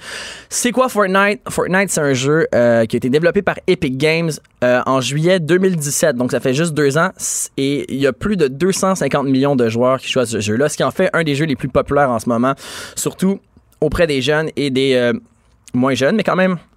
Beaucoup d'enfants jouent à Fortnite et puis euh, c'est là que ça devient intéressant aussi. Euh, je vais en parler un peu plus dans, dans pas long. Euh, le principe de Fortnite, c'est un third-person shooter, donc un jeu de tir à la troisième personne, qui est un peu inspiré de Hunger Games ou de Battle Royale, le film. Euh, dans le fond, Ouais. c'est c'est 100 joueurs qui sont parachutés sur une île et puis le but, c'est de survivre le plus longtemps. Le dernier survivant remporte la partie. Donc, tu arrives sur l'île, tu dois trouver des armes, des matériaux, puis euh, euh, essayer de survivre le plus longtemps possible. Puis plus le jeu avance, plus la zone de jeu rétrécit. Donc, ça force des, des conflits à long terme. Fac, en fin de semaine, c'était le championnat mondial, le premier ever. Euh, c'était les, les, chaque jour, ça s'est donné sur vendredi, samedi, dimanche, mais les plus grosses compétitions, c'était samedi et dimanche. Euh, Y a-tu des pauses? Est-ce que les gens jouent non-stop avec Non. des couches? il y a des pauses entre les. Il y a six games OK, par catégorie. Donc, il y a des espèces de 15-20 minutes de pause entre chaque euh, partie. Donc, euh, samedi, c'était les euh, duos. Donc, les équipes de deux, 50 équipes de deux qui s'affrontaient. Et euh, c'est le Norvégien Nyrox et l'Autrichien Aqua qui ont gagné. En... Leur vrai nom, c'est Emil Berkis Pedersen et Thomas Arnold. Ils ont gagné, ont fini en première position avec 51 points. Et ils sont tous deux âgés de 16 ans et ont remporté un prix monétaire de 1,5 million de dollars US chacun. 51 points égale 1,5 million de dollars US. Quand est-ce que je À me 16 mets? ans. À 16 ans. hein, À OK. 16 ans. Fait que c'est où qu'on achète Fortnite? là? je vais Fortnite, faire ma grand-mère. C'est qu'on trouve ça dans les boîtes de Fortnite céréales? Sur, euh, sur Internet. Ah ouais? Euh, c'est disponible sur toutes les plateformes de, de jeux, là, Xbox, PlayStation. Tu peux même jouer sur ton cell. Mais est-ce que ça se fait encore? C'est un jeu gratuit. Moi, je sais plus. Est-ce qu'on achète encore des jeux sur CD-ROM? Non, OK, les gens font plus c'est ça. sur Steam. Tu peux C'est juste comme le une espèce de télécharger. Netflix de jeux, tu sais. Ah ouais, hein? OK. Fait que tu vas plus au magasin Plus acheter vraiment, comme un c'est truc. rare. Je- Mettons, wow! tu pourrais sur un PlayStation, mettons, mais non, c'est ça. J'aimerais ça blaguer en ce moment, mais pour vrai, je suis à ce point déconnectée de la vie. Sinon, euh, samedi, c'est ça, c'était les duos. Euh, mention spéciale à un Québécois qui était euh, dans, dans la course, euh, Zait, William Aubin, un petit gars de Saint-Donat de 19 ans qui a fini en un petit quatrième. gars de 19 ans. Euh, quoi? Qu'est-ce qu'il y a? Il a T'es à peine plus jeune que toi, C'est gars. pas grave, ça. Justement, moi, j'étais un petit gars. Il a fini en quatrième position dans les duos avec son coéquipier Saf. Ils se sont mérités tous les deux 750 000 dollars US. Donc, il y a un petit Québécois qui a fait pratiquement un million de dollars en fin de semaine en Tu jouant à des jeux vidéo. carrément racheter la ville de Saint-Donat. Easy money. il peut, il peut recon- reconstruire la ville from scratch, il veut. Il peut la démolir pour la refaire faire. Wow. Euh, Puis hier, c'était la, la, la catégorie solo, donc euh, 100 joueurs individuels qui s'affrontent. Et c'est euh, encore une fois un jeune garçon de 16 ans nommé Bouga, un- qui s'appelle Kyle Giersdorf, un Américain qui a gagné avec 59 points, qui s'est mérité 3 millions de dollars US. Wow, il a fait à plus 16 de points. ans. Il a fait plus de points que le duo. Il a fait 59 points versus 51. C'est ça. OK. C'est vraiment euh, quand même. Puis il a fait pratiquement le double du deuxième. Le deuxième avait 33 points. Ouais, c'est ça. OK, mais je suis pas sûre de bien comprendre comment on accumule les points dans ce jeu-là. là. Ben, euh, c'est un peu compliqué, là. Je veux dire, comment ils con- qu'ils ont comptabilisé ça? C'était comme, mettons, si tu finis dans les 10 premiers, t'as 5 points. Si tu finis dans les 20 premiers, t'as 4 points. nanana. OK. Puis le nombre de kills que tu faisais, c'était 1 point. Donc, euh, fallait vraiment jouer, finir le plus loin possible, puis tuer le plus de monde pour faire des points. Est-ce que toi, t'es un amateur de Fortnite? euh, Euh? Pas un amateur, j'y joue parfois. C'est pas un jeu que- qui me fait triper tant que ça, mais quand j'ai des amis qui jouent, euh, j'y joue. Mais euh, Mais qu'est-ce qui fait en sorte que les gens développent une dépendance à ce jeu-là? Parce que c'est souvent de ça Ben, que c'est un peu, je vois ça un peu comme une certaine, pas une loterie, mais tu sais, quand tu joues à 100 joueurs, puis le but c'est d'être le premier, il y a une, cer- une certaine apport de chance, surtout que quand tu arrives sur le terrain, tu sais pas quel gun tu vas trouver, tu tu peux tomber avec des guns vraiment poches, comme tu peux trouver des guns vraiment forts. Fait que, une espèce de petite adrénaline de faire, OK, ce coup-là, je vais-tu finir premier, je vais-tu finir premier, je vais que ça te ramène à rejouer, à rejouer pour finalement avoir le, le, le, top 1, tu sais. Donc, je pense que c'est ça qui fait que les gens sont sont aussi hooked à ce jeu-là. Puis, tu sais, comme je dis, le jeu est gratuit, mais ça, ça reste le jeu qui a fait le plus d'argent ever. On parle de 200 à 300 millions par mois. Puis, comment ils font l'argent? C'est en vendant des, euh, des apparences pour tes personnages, dans le fond. Oui, c'est ça. ah, moi, je veux. Tu sais, les bonhommes de base sont un peu laids. Fait que, tu sais, ah, il y a un. pour cette- upgrader, en fait, ton personnage, comme on disait dans le temps. tu peux up- c'est pas vraiment un upgrade, c'est vraiment juste euh, esthétique. Tu sais, comme ça rend pas ton personnage meilleur, c'est Ah juste ouais, que, tu sais, hein? mettons, ah, cette semaine, il y a un événement spécial Star Wars, tu peux avoir le skin de Darth Vader. Fait que. T'as comme 6 heures pour l'acheter. Fait que c'est comme un peu de la vente par pression. Ah, c'est comme, non. t'as 6 heures, puis après ça, c'est fini, tu peux plus jamais le revoir. Fait que là, Ça se vend combien, euh, euh, ces cossins-là? J'ai acheté un seul skin dans ma vie parce que je je suis un vendu. C'était un skin de Star-Lord dans Guardian of the Galaxy. Puis j'étais comme. tu es très fan. Ben oui, j'étais un méga fan. pour ceux qui te Puis suivent sur Instagram. c'est ça. Pour acheter le skin de Star-Lord, le- l'espèce de pioche, parce que dans Fortnite, t'as des pioches pour, pour miner des euh, matériaux. Euh, l'espèce de planeur aussi, parce que quand t'atterris, ça, ça map comme une espèce de planeur ou en parachute. Puis euh, le move de danse de Star-Lord, ça m'a coûté 60$. piastres. Voyons. Mais tu sais, ça, ça, ça- faut que tu achètes des V-Bucks, en fait. C'est genre, c'est de l'argent Fortnite, puis bon, pour acheter, mettons, 1500 V-Bucks, ça coûte 30$. piastres. Oui, mais dans mon temps, moi, on pouvait avoir des affaires pour agrémenter nos personnages dans les jeux, mais pour ça, il fallait débloquer des niveaux. Tu sais, Ouais, ouais, pas- mais c'est parce que c'est pas un jeu, c'est pas un jeu qui est comme euh, linéaire. C'est un jeu qui se joue uniquement en ligne. Il n'y a Ouais. pas de level à, dé- à débloquer. C'est vraiment, faut que tu pas- passes. C'est pas une quête, mettons. non, c'est ça. vraiment tout le temps la même affaire, mais en mode genre tout le monde se tue. là. On dirait que je vais jamais l'essayer finalement. mais c'est quand même intéressant d'essayer de comprendre Ah oui, oui, je de- méprise de pas hype. ça, hein, mais c'est juste que je reconnais mes limites, là, vraiment. Mais Ouais, pour ouais. un parent qui nous écoute, peut-être que ça peut vous donner des outils. Moi, heureusement, fort heureusement, je n'ai pas d'enfant à accompagner à travers ce jeu-là, Mm. donc je peux continuer. Mais dites-vous que votre enfant peut- va peut-être devenir un champion mondial de Fortnite dans les cinq prochaines années Et si vous votre faire enfant vivre a pendant 10 votre ans. retraite. Et c'est ça, vous faire vivre dans votre retraite. On se rappelle quand même, trois ados de 16 ans sont devenus multimillionnaires en fin de semaine à cause d'un jeu vidéo. C'est vraiment en 2019 là, ce qui se passe. Là. Qui a dit qu'il fallait rester à l'école pour obtenir du succès dans la vie? Qui a dit ça? C'est qui le con? Charlemagne? Je pense que ouais. Je pense que ouais. Puis regarde, il est où maintenant? Il est mort! Il est mort. Ben voilà. euh, c'est Ben qui qui a pour lui. une tune sur lui, là, les, les Baby Spice? Je sais pas pourquoi tu veux nous ramener là, Gabriel. Ben, pff, moi, je vise, moi, je parle du futur. Là. Euh, Je pense que c'est- cette époque-là est pire que celle de Charlemagne, en fait. Le, le futur? Non, le- l'époque des Baby Spice. Ah, ben oui, Oui. c'est clair, là. C'est- Ouais, ouais, ouais. complètement certain. C'est. euh, ouais.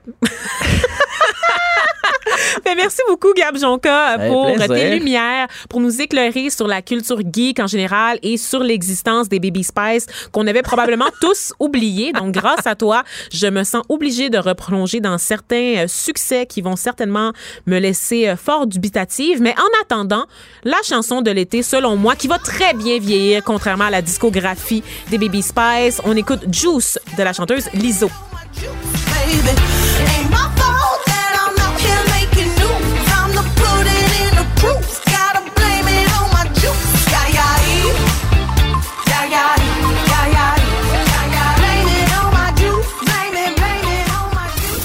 Écrivaine, Blogueuse. scénariste et animatrice. Geneviève Peterson. La Wonder Woman de Cube Radio. Moi aussi, je suis une Wonder Woman. Vanessa Destinée à l'appareil pour les effronter, toujours en remplacement de Geneviève Peterson. Bien contente de commencer la deuxième heure avec vous. On a en studio le docteur Gabriel Dion. Est-ce que je peux dire docteur Vous déjà? pouvez, oui, vous Oui, d'accord. Médecin résident en médecine interne au centre hospitalier de l'Université de Montréal. Bonjour. Bonjour, merci beaucoup de m'accueillir. Ben, ça fait plaisir. En fait, on vous a parce qu'on a vu passer votre texte, moi et l'équipe euh, des effrontés, qui s'appelle Béni soit le fruit, un texte publié sur le site de Santé Inc. Qu'est-ce que c'est Santé Inc. pour ceux qui savent pas? Euh, Santé Inc., en fait, c'est un, c'est un, c'est un magazine euh, qui est en fait surtout destiné aux professionnels de la santé, Euh, mais euh, n'importe quel professionnel de la santé, en fait, peut écrire un texte. C'est vraiment un peu de tout et et n'importe quoi. Il y a des textes d'opinion aussi, mais euh, il, y a, il y a des textes vraiment sur les loisirs, sur euh, le système de santé, des expériences personnelles. Puis c'est dans ce contexte-là, en fait, que j'avais écrit. Ça vous permet d'évacuer un peu le quotidien, la pression du quotidien. C'est exactement ça. Oui, c'est ça. C'est comme un droit Inc. aussi, qui est la revue destinée aux avocats de la province. Je, Donc, connais pas, mais je pense à l'ouest. Oui, c'est ça. Puis c'est le fun parce que c'est accessible au public et c'est comme ça qu'on est tombé sur ce texte euh, qui était vraiment euh, fort touchant. Béni soit le fruit, un texte rempli d'humanité euh, dans lequel vous décrivez certaines interventions durant lesquelles vous avez été présent, euh, soit pour porter assistance, soit pour intervenir au cours de votre formation en médecine, parce que vous avez vous avez occupé plusieurs postes en forme de rotation durant votre exactement. formation, c'est ça? Et dans ce texte-là, vous revenez sur diverses expériences en lien avec l'avortement, donc différentes patientes qui ont différents profils et à différents moments se font avorter pour des circonstances qui varient d'une femme à l'autre. Et on est bien loin euh, de ce qu'on dépeint généralement dans notre compréhension de l'avortement, comme quoi c'est un moyen de contraception comme un autre, comme quoi c'est une banalité, que les femmes ont, ont recours à ça sur une base régulière. Ce que vous livrez, en fait, c'est un puissant témoignage qui montre que non, c'est pas facile les avortements, que c'est bouleversant à la fois pour la femme qui subit l'intervention que pour le personnel traitant. Et c'est de votre expérience qu'on voulait parler aujourd'hui. Donc, parlez-moi un peu de ce texte. Pourquoi vous avez voulu parler, en fait, de ce que vous viviez dans les salles d'opération? Je pense que vous avez déjà mentionné un petit peu à la base euh, le, grand pourquoi euh, du texte. Euh, Parce que souvent, l'avortement, surtout dans les derniers mois, hein, ça a été quelque chose de très politisé. Euh, ça a été un, un- un sujet vraiment discuté un peu euh, euh, partout, euh, avec des opinions très, très divergentes qui causent beaucoup de, de, de, de contrastes, beaucoup de séparation. Puis ce que je voulais faire, en fait, c'était un peu mettre des visages derrière ça, mettre, euh, oui, mettre des émotions, mais décrire vraiment euh, qu'est-ce qui se passe derrière le fameux mot avortement, derrière les débats politiques, euh, qu'est-ce qui se passe derrière tout ça? Puis, je voulais, il y avait aussi peut-être un peu un but personnel de c'est un peu un, but de catharsis, je dirais, de d'un peu libérer ça, parce que c'est quand même des expériences qui sont très qui sont très fortes. Puis j'avais vécu ça durant au cours de ma formation, effectivement, donc à l'externat, comment ça s'appelle, où on fait des rotations chirurgie, euh, gynécologie, tout ça. Puis euh, c'est c'est des, des premières expériences qui sont très très fortes. Donc je, je souhaitais vraiment euh, extérioriser ça. C'est vraiment quelque chose qui, qui me fait du bien, en fait, de faire ça. D'ailleurs, si vous permettez, je vais lire un extrait de votre texte pour justement permettre au public de comprendre de quoi il est question euh, dans Béni soit le fruit. Elle a seulement 17 ans. Elle doit finir son cégep en sciences humaines, mais a échoué ses deux derniers trimestres. Cela, donc l'avortement, c'est le produit du travail du sexe. Elle a été violée par un groupe. Elle ne sait pas qui est le père. Elle a trop peur d'informer ses parents ou la police par- parce que son pimp est, à son avis, la seule poussière d'humanité qui semble encore croire en elle. Elle habite avec lui parce qu'elle n'a pas d'argent pour se payer un loyer. Elle consomme de l'héroïne régulièrement avec ses clients. Elle ne veut pas d'enfants par altruisme. Elle veut éviter une souffrance surnuméraire. Elle veut éviter d'avoir à lui expliquer pourquoi le monde est si cruel. Donc ça, c'est une expérience que vous, vous avez vécue. Donc accompagner une femme qui avait été violée, donc dans un gang, un gangbang, un, viol collectif dans le cadre. Comment vous êtes senti à ce moment-là? Qu'est-ce, comment, on, comment on se sent? Comme médecin, on peut pas porter de jugement, tu sais, on peut pas, mais forcément, ça nous atteint quelque part.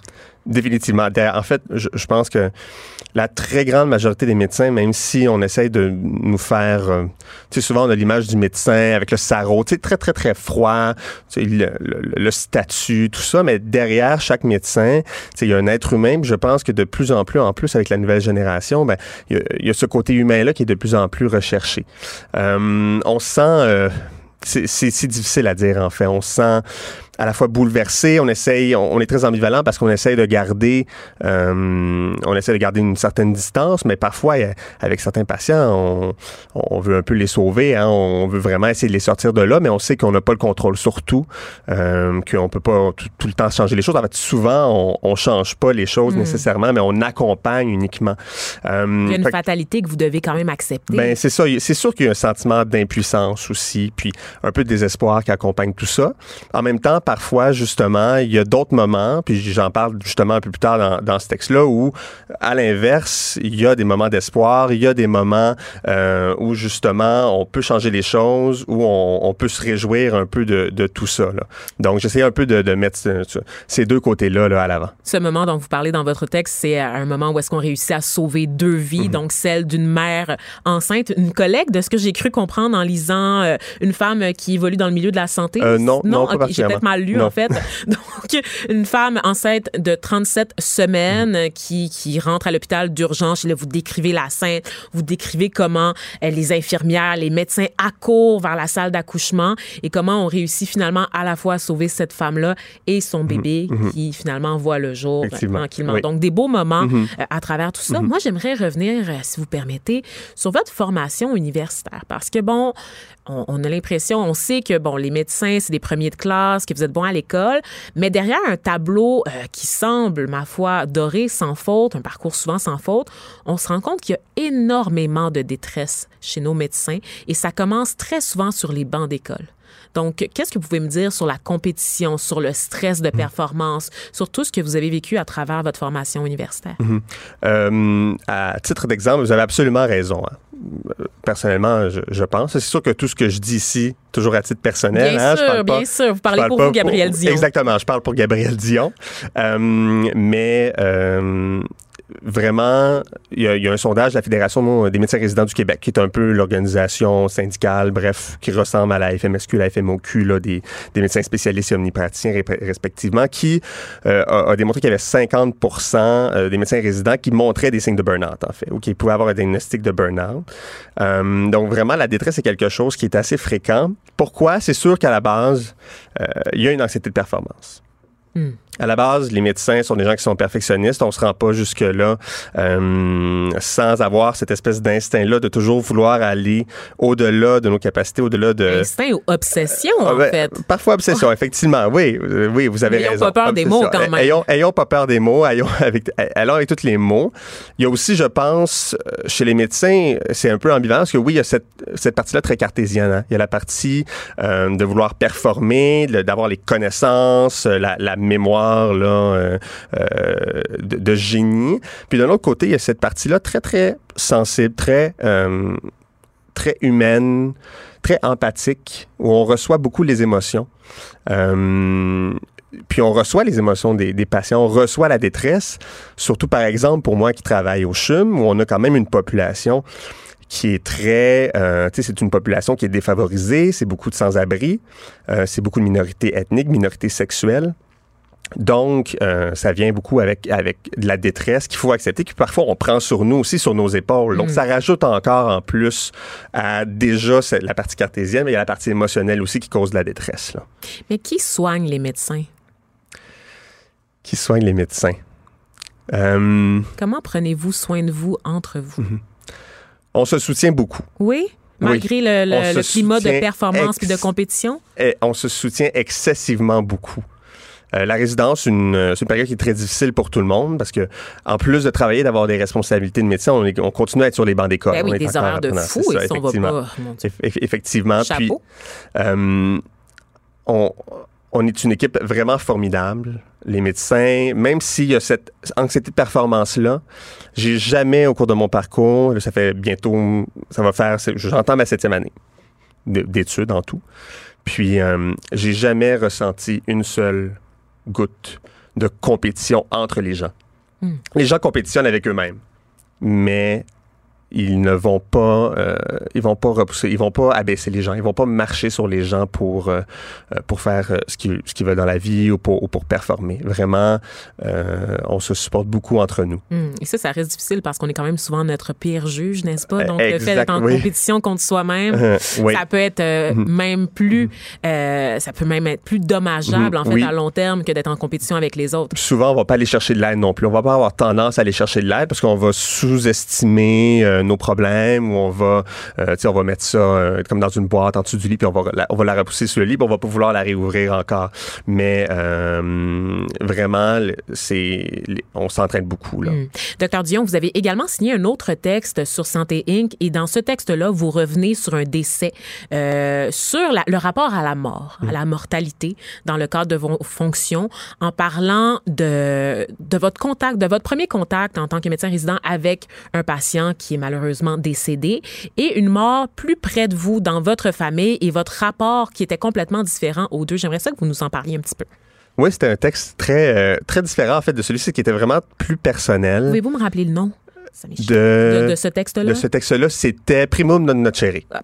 Primum non- du, du latin. Je voulais juste qu'il le prononce Oui. à ma place. C'est ça qui se Primum passe. J'aime beaucoup plugger que j'ai déjà fait du latin Ah. euh, au secondaire, mais quand il arrive le temps de le parler, oh, tout d'un coup, tout d'un coup, je suis plus là. Euh, en fait, oui, c'est ça. C'est un texte très différent. Euh, C'était un texte, en fait, où, où je décrivais une situation, en fait, vraiment, euh, mon premier décès qui était un peu sous ma responsabilité, qui est arrivé subitement durant la nuit, où euh, malheureusement, j'avais pas eu le temps. En fait, j'avais appelé un peu la famille trop tard. C'est pas tout le monde qui était arrivé à temps. Euh, C'était quelque chose de très subi. Je compare ça avec euh, la, la- en fait, le décès de, euh, de la mère de mon conjoint euh, qui est, est- est décédé, en fait, c'est comme dans les films un peu, entouré. euh, Une belle de- mort. Une belle mort, tu sais, en paix, autour, vraiment, avec toute la famille, là, tout le monde était là, puis on, À son ça part. Mhm. Exactement. Puis j'ai un peu comparé les deux, puis comment, comment on réagit face à ça quand, quand on a l'impression, il y a plein d'émotions, il y a plein, est-ce que j'ai empêché euh, cette, cette famille-là d'avoir cette espèce de mort cinématographique-là? Euh, est-ce que, qu'est-ce que, je- est-ce que j'aurais dû faire quelque chose de différent? Bref, c'est tous ces questionnements-là que j'avais mis dans ce texte-là, parce que la majorité des gens, en fait, meurent pas comme dans les films. La majorité des gens meurent souvent seuls. Mm.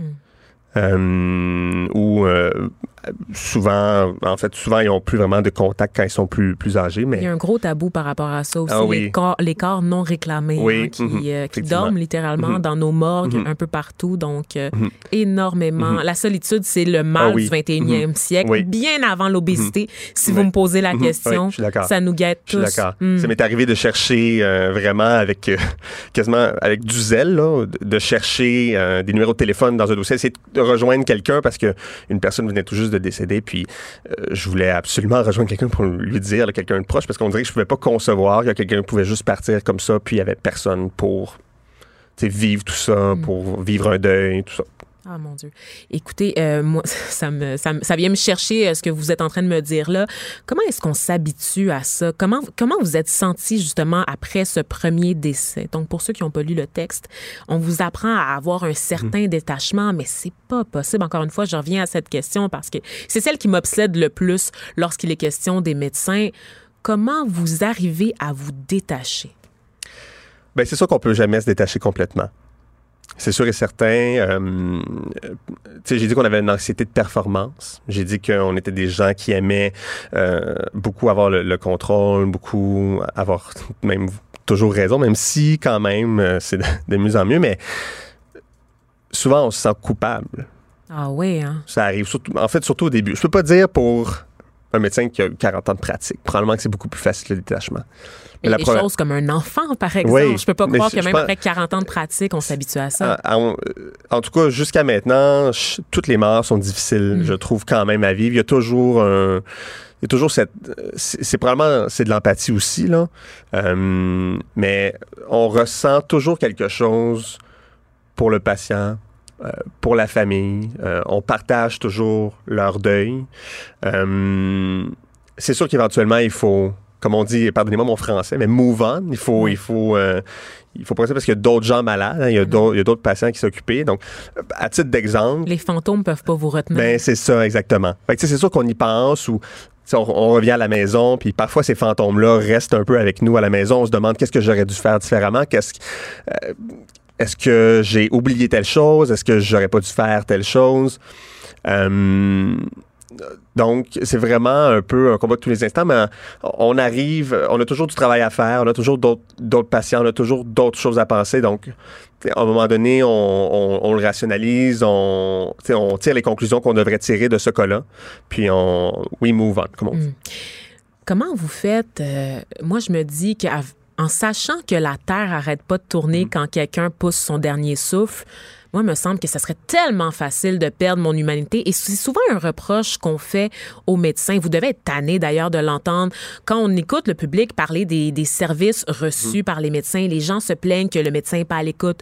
Le médecin les traite comme un numéro, qu'il y a une relation de, de service, de client, puis on n'a pas l'impression d'être traité comme un humain. Est-ce que c'est une crainte que vous avez de perdre tranquillement votre humanité au fur et à mesure de votre pratique?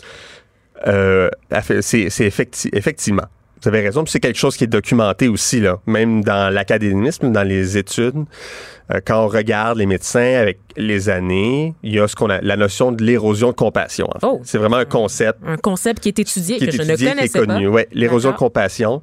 Euh, donc, euh, au fur et à mesure de la pratique, on devient moins peut-être sensible aux différentes situations. Euh, je pense que ça va s'améliorer de plus en plus. J'ai quand même espoir Pourquoi? beaucoup. Euh, je pense que les candidats qui sont retenus en médecine, évidemment, je ne parle pas pour les universités québécoises. Pourquoi? Pourquoi donc? Euh, non, mais dans- pas dans ce sens-là, mais je ne parle pas pour eux, non, je- pour leur processus d'admission. C'est ça que je veux dire. Euh, mais euh, on prend des gens qui sont beaucoup plus empathiques maintenant. On est beaucoup moins euh, concentré sur le- les notes, sur l'excellence académique. Est-ce que les entrevues prennent plus de place Les qu'avant? entrevues prennent oui, plus ça, de parce place que pour ceux qui savent Exactement. pas, généralement, les candidats en médecine, euh, donc tout ce qui relève du soin de la personne, Mhm. sont soumis à des entrevues. Et moi, ce que j'entendais quand j'étais moi-même à l'école, c'était que souvent, on te convoquait en entrevue. Quand ta note était pas assez Oui, forte, on t'appelait en entrevue. Mhm. Comme ça, on te comparait avec d'autres personnes. puis Celui qui avait la meilleure entrevue pouvait rentrer. Mhm. Là, vous êtes en train de me dire que c'est pris en compte dès le début? Dans, pas encore. Pas encore, mais c'est vers là qu'on va. Je, probablement On que c'est là, vers là. Ben, j'espère également. pour tous les J'espère- Québécois. J'espère également parce que euh, maintenant, même au niveau médical, dans les évaluations, hein, euh, au, au Canada, bref, y a- on évalue les médecins sur six, sur six notions. Puis il y a une seule notion qui est concentrée sur l'expertise, en fait, sur l'académisme, sur le- le- le- les notions médicales en tant que telles. Cinq autres sur des compétences qu'on pourrait dire transversales, là, comme dans la réforme de l'éducation, euh, de communication, tout- toutes les choses qui sont évaluées dans les entrevues. Donc ça prend vraiment une, une place qui est très euh, prépondérante maintenant dans l'évaluation des, des, des, des étudiants en médecine, des médecins résidents qui sont là présentement. Donc je- à mon avis, c'est quelque chose qui va aller de plus en plus vers, euh, vers l'admission. Docteur Gabriel Dion, dites-moi, quel est le plus grand mythe qui persiste euh, sur votre métier selon vous? Euh, le plus grand mythe. Il y en a beaucoup de mythes. Ah ouais, hein? Il y en a beaucoup, Mais beaucoup. Le plus, le plus gossant, Le là, plus celui gossant. là, que vous êtes plus capable. Ouais. Vous Ben, avez un micro, là, profitez-en, une tribune. un gros micro bleu dans ma face. Euh, le, dans les dernières années, il y a eu beaucoup, beaucoup de- d'articles sur la rémunération des médecins. Oui. J'osais pas aller là, Ben mais je suis contente que vous j'ai- l'amenez parce que c'est tellement gros, Ben c'est oui. l'éléphant dans la pièce. J'ai, ouvert la porte moi-même. Voilà, parfait. Parlez-moi de ça, un médecin qui a pas froid aux yeux. Euh, la rémunération des médecins, c'est quand même quelque chose qui était beaucoup dans les médias. Euh, puis, euh, je me rappelle avec, avec mes collègues, on était un peu exaspérés parce qu'à un moment donné, il y avait deux, trois articles par jour, des articles d'opinion sur la rémunération des médecins tout le temps, tout le temps, tout le temps. Euh, qu'on. euh, Bref, qu'on est, on prend, on, en- on donne rien aux autres professionnels de la santé, qu'on prend tout pour nous. J'ouvrirai pas le débat, même si j'ai des opinions qui sont très fermes là-dessus, puis j'ai beaucoup de collègues qui ont des opinions très fermes là-dessus. Mais ce que je souhaite dire, si j'ai le micro aujourd'hui, Haut et euh, fort. haut et fort, On monte le volume. c'est que je pense, je, la très, très grande majorité de mes collègues résidents, des plus jeunes médecins, des médecins plus vieux aussi, sont, euh, sont vraiment pas dans le métier pour l'argent. Ils sont vraiment pas dans le métier pour l'argent, pour le, le statut, le pouvoir, tout ça. C'est vraiment pas quelque chose qui est important. Pour devenir ministre plus tard? Ouais. Pouvez demander à Dr. Barrett son opinion là-dessus.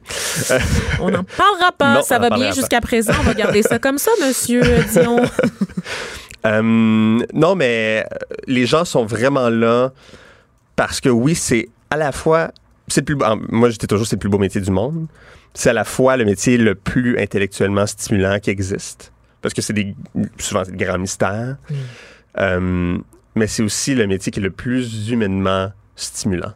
Ah oui, hein? Ouais. Mais tellement éreintant sur le plan moral puis sur le plan physique, pareil. C'est difficile, mais quand on voit, justement, comme j'en ai écrit dans mon texte, cette, euh, cette euh, mère-là qui ouvre les yeux aux soins intensifs puis qui regarde son nouveau-né qui a passé à travers, tu sais, c'est pour ça qu'on fait ce métier-là.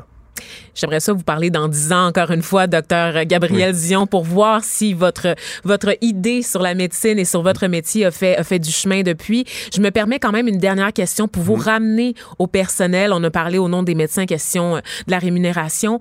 Quelles sont vos attentes, vos appréhensions par rapport à votre métier, à vos propres capacités en tant que médecin résident? Et on va se laisser là-dessus, si vous permettez. Euh, il y a beaucoup de défis euh, qui, euh, qui approchent le, le système de santé présentement.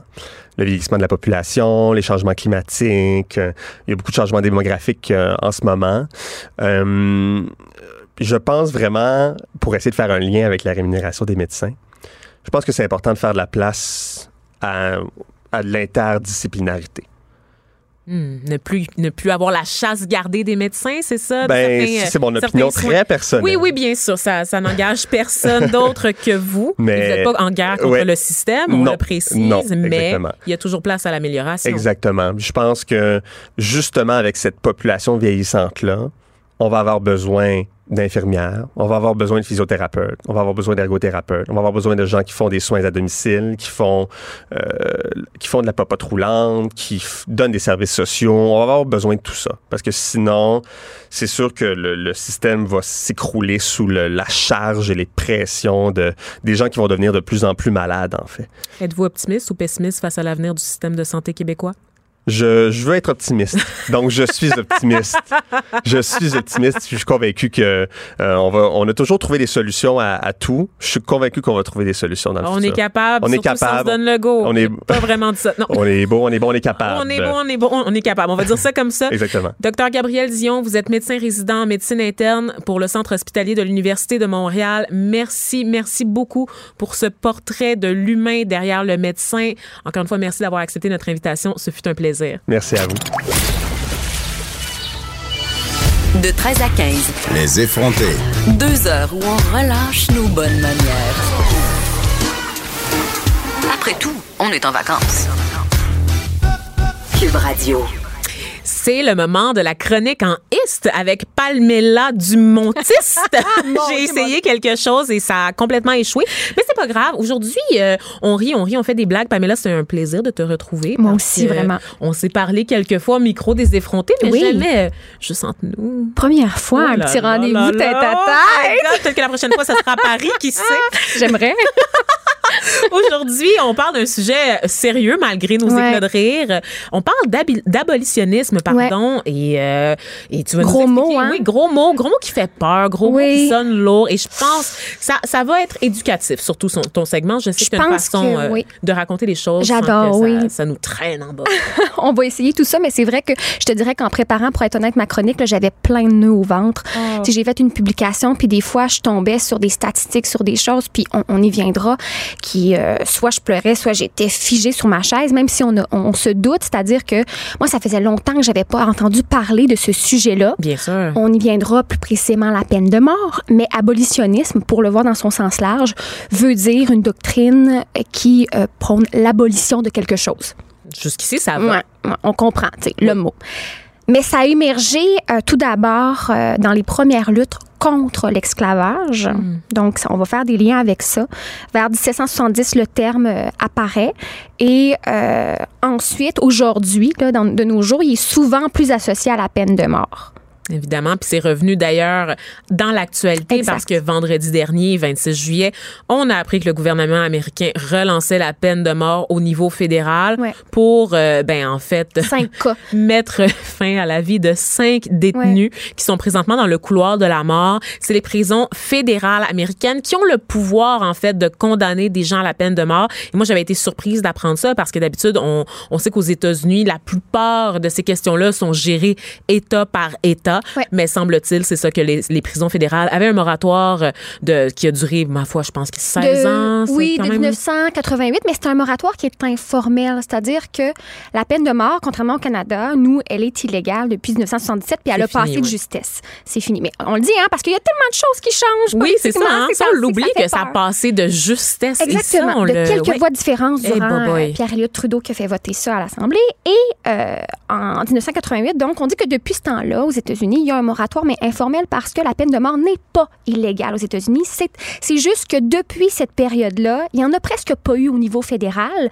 Il y en avait eu trois le dernier remontant à 2003. Et là, d'un coup, Donald Trump s'en est, ja- Donald Trump s'en est jamais caché. Lui, il veut ramener la peine de mort. euh, il veut l'utiliser davantage. Ben oui, donc euh, notamment bon, bon pour les meurtriers, les meurtriers Ouais. de policiers, donc euh, semble-t-il que les policiers Ouais. sont au-dessus de tout, et aussi pour le trafic de drogue. Donc ça, mon Dieu, je sais pas euh, si les couloirs de la mort aux États-Unis euh, sont assez grands, sont assez larges pour euh, avoir euh, toute cette capacité là de, de gens qui pourraient se retrouver là, comme ça condamnés à la peine de mort parce qu'ils ont versé dans le trafic de drogue. Je rappelle que ça peut aller de- du simple joint de marijuana à quelque chose de beaucoup plus grave. Mais pensez-y, quelqu'un quelqu'un qui vous vend un joint, un pocheur, là, ça qui qui vous vend un joint aux Oui, États-Unis Eh, pourrait se retrouver passible de la peine de mort si Donald Trump allait de l'avant avec son plan. Que ça peut devenir très relatif quand on, on regarde ça à travers l'histoire. Quelque chose qui pourrait être condamnable aujourd'hui à l'exécution euh, l'a pas été ou ne le serait pas éventuellement. Donc, c'est aussi ça que ça soulève le questionnement sur la, la peine de mort.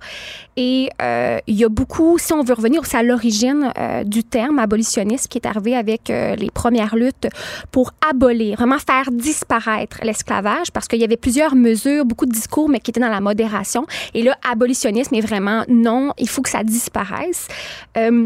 Ben, ce qui est fascinant avec ça, c'est qu'il y a eu beaucoup de recherches qui démontrent que quand il y a eu l'abolition en 1865 de l'esclavage, il y a un esclavage moderne dont on ne parle pas beaucoup, qui est celui dans les prisons.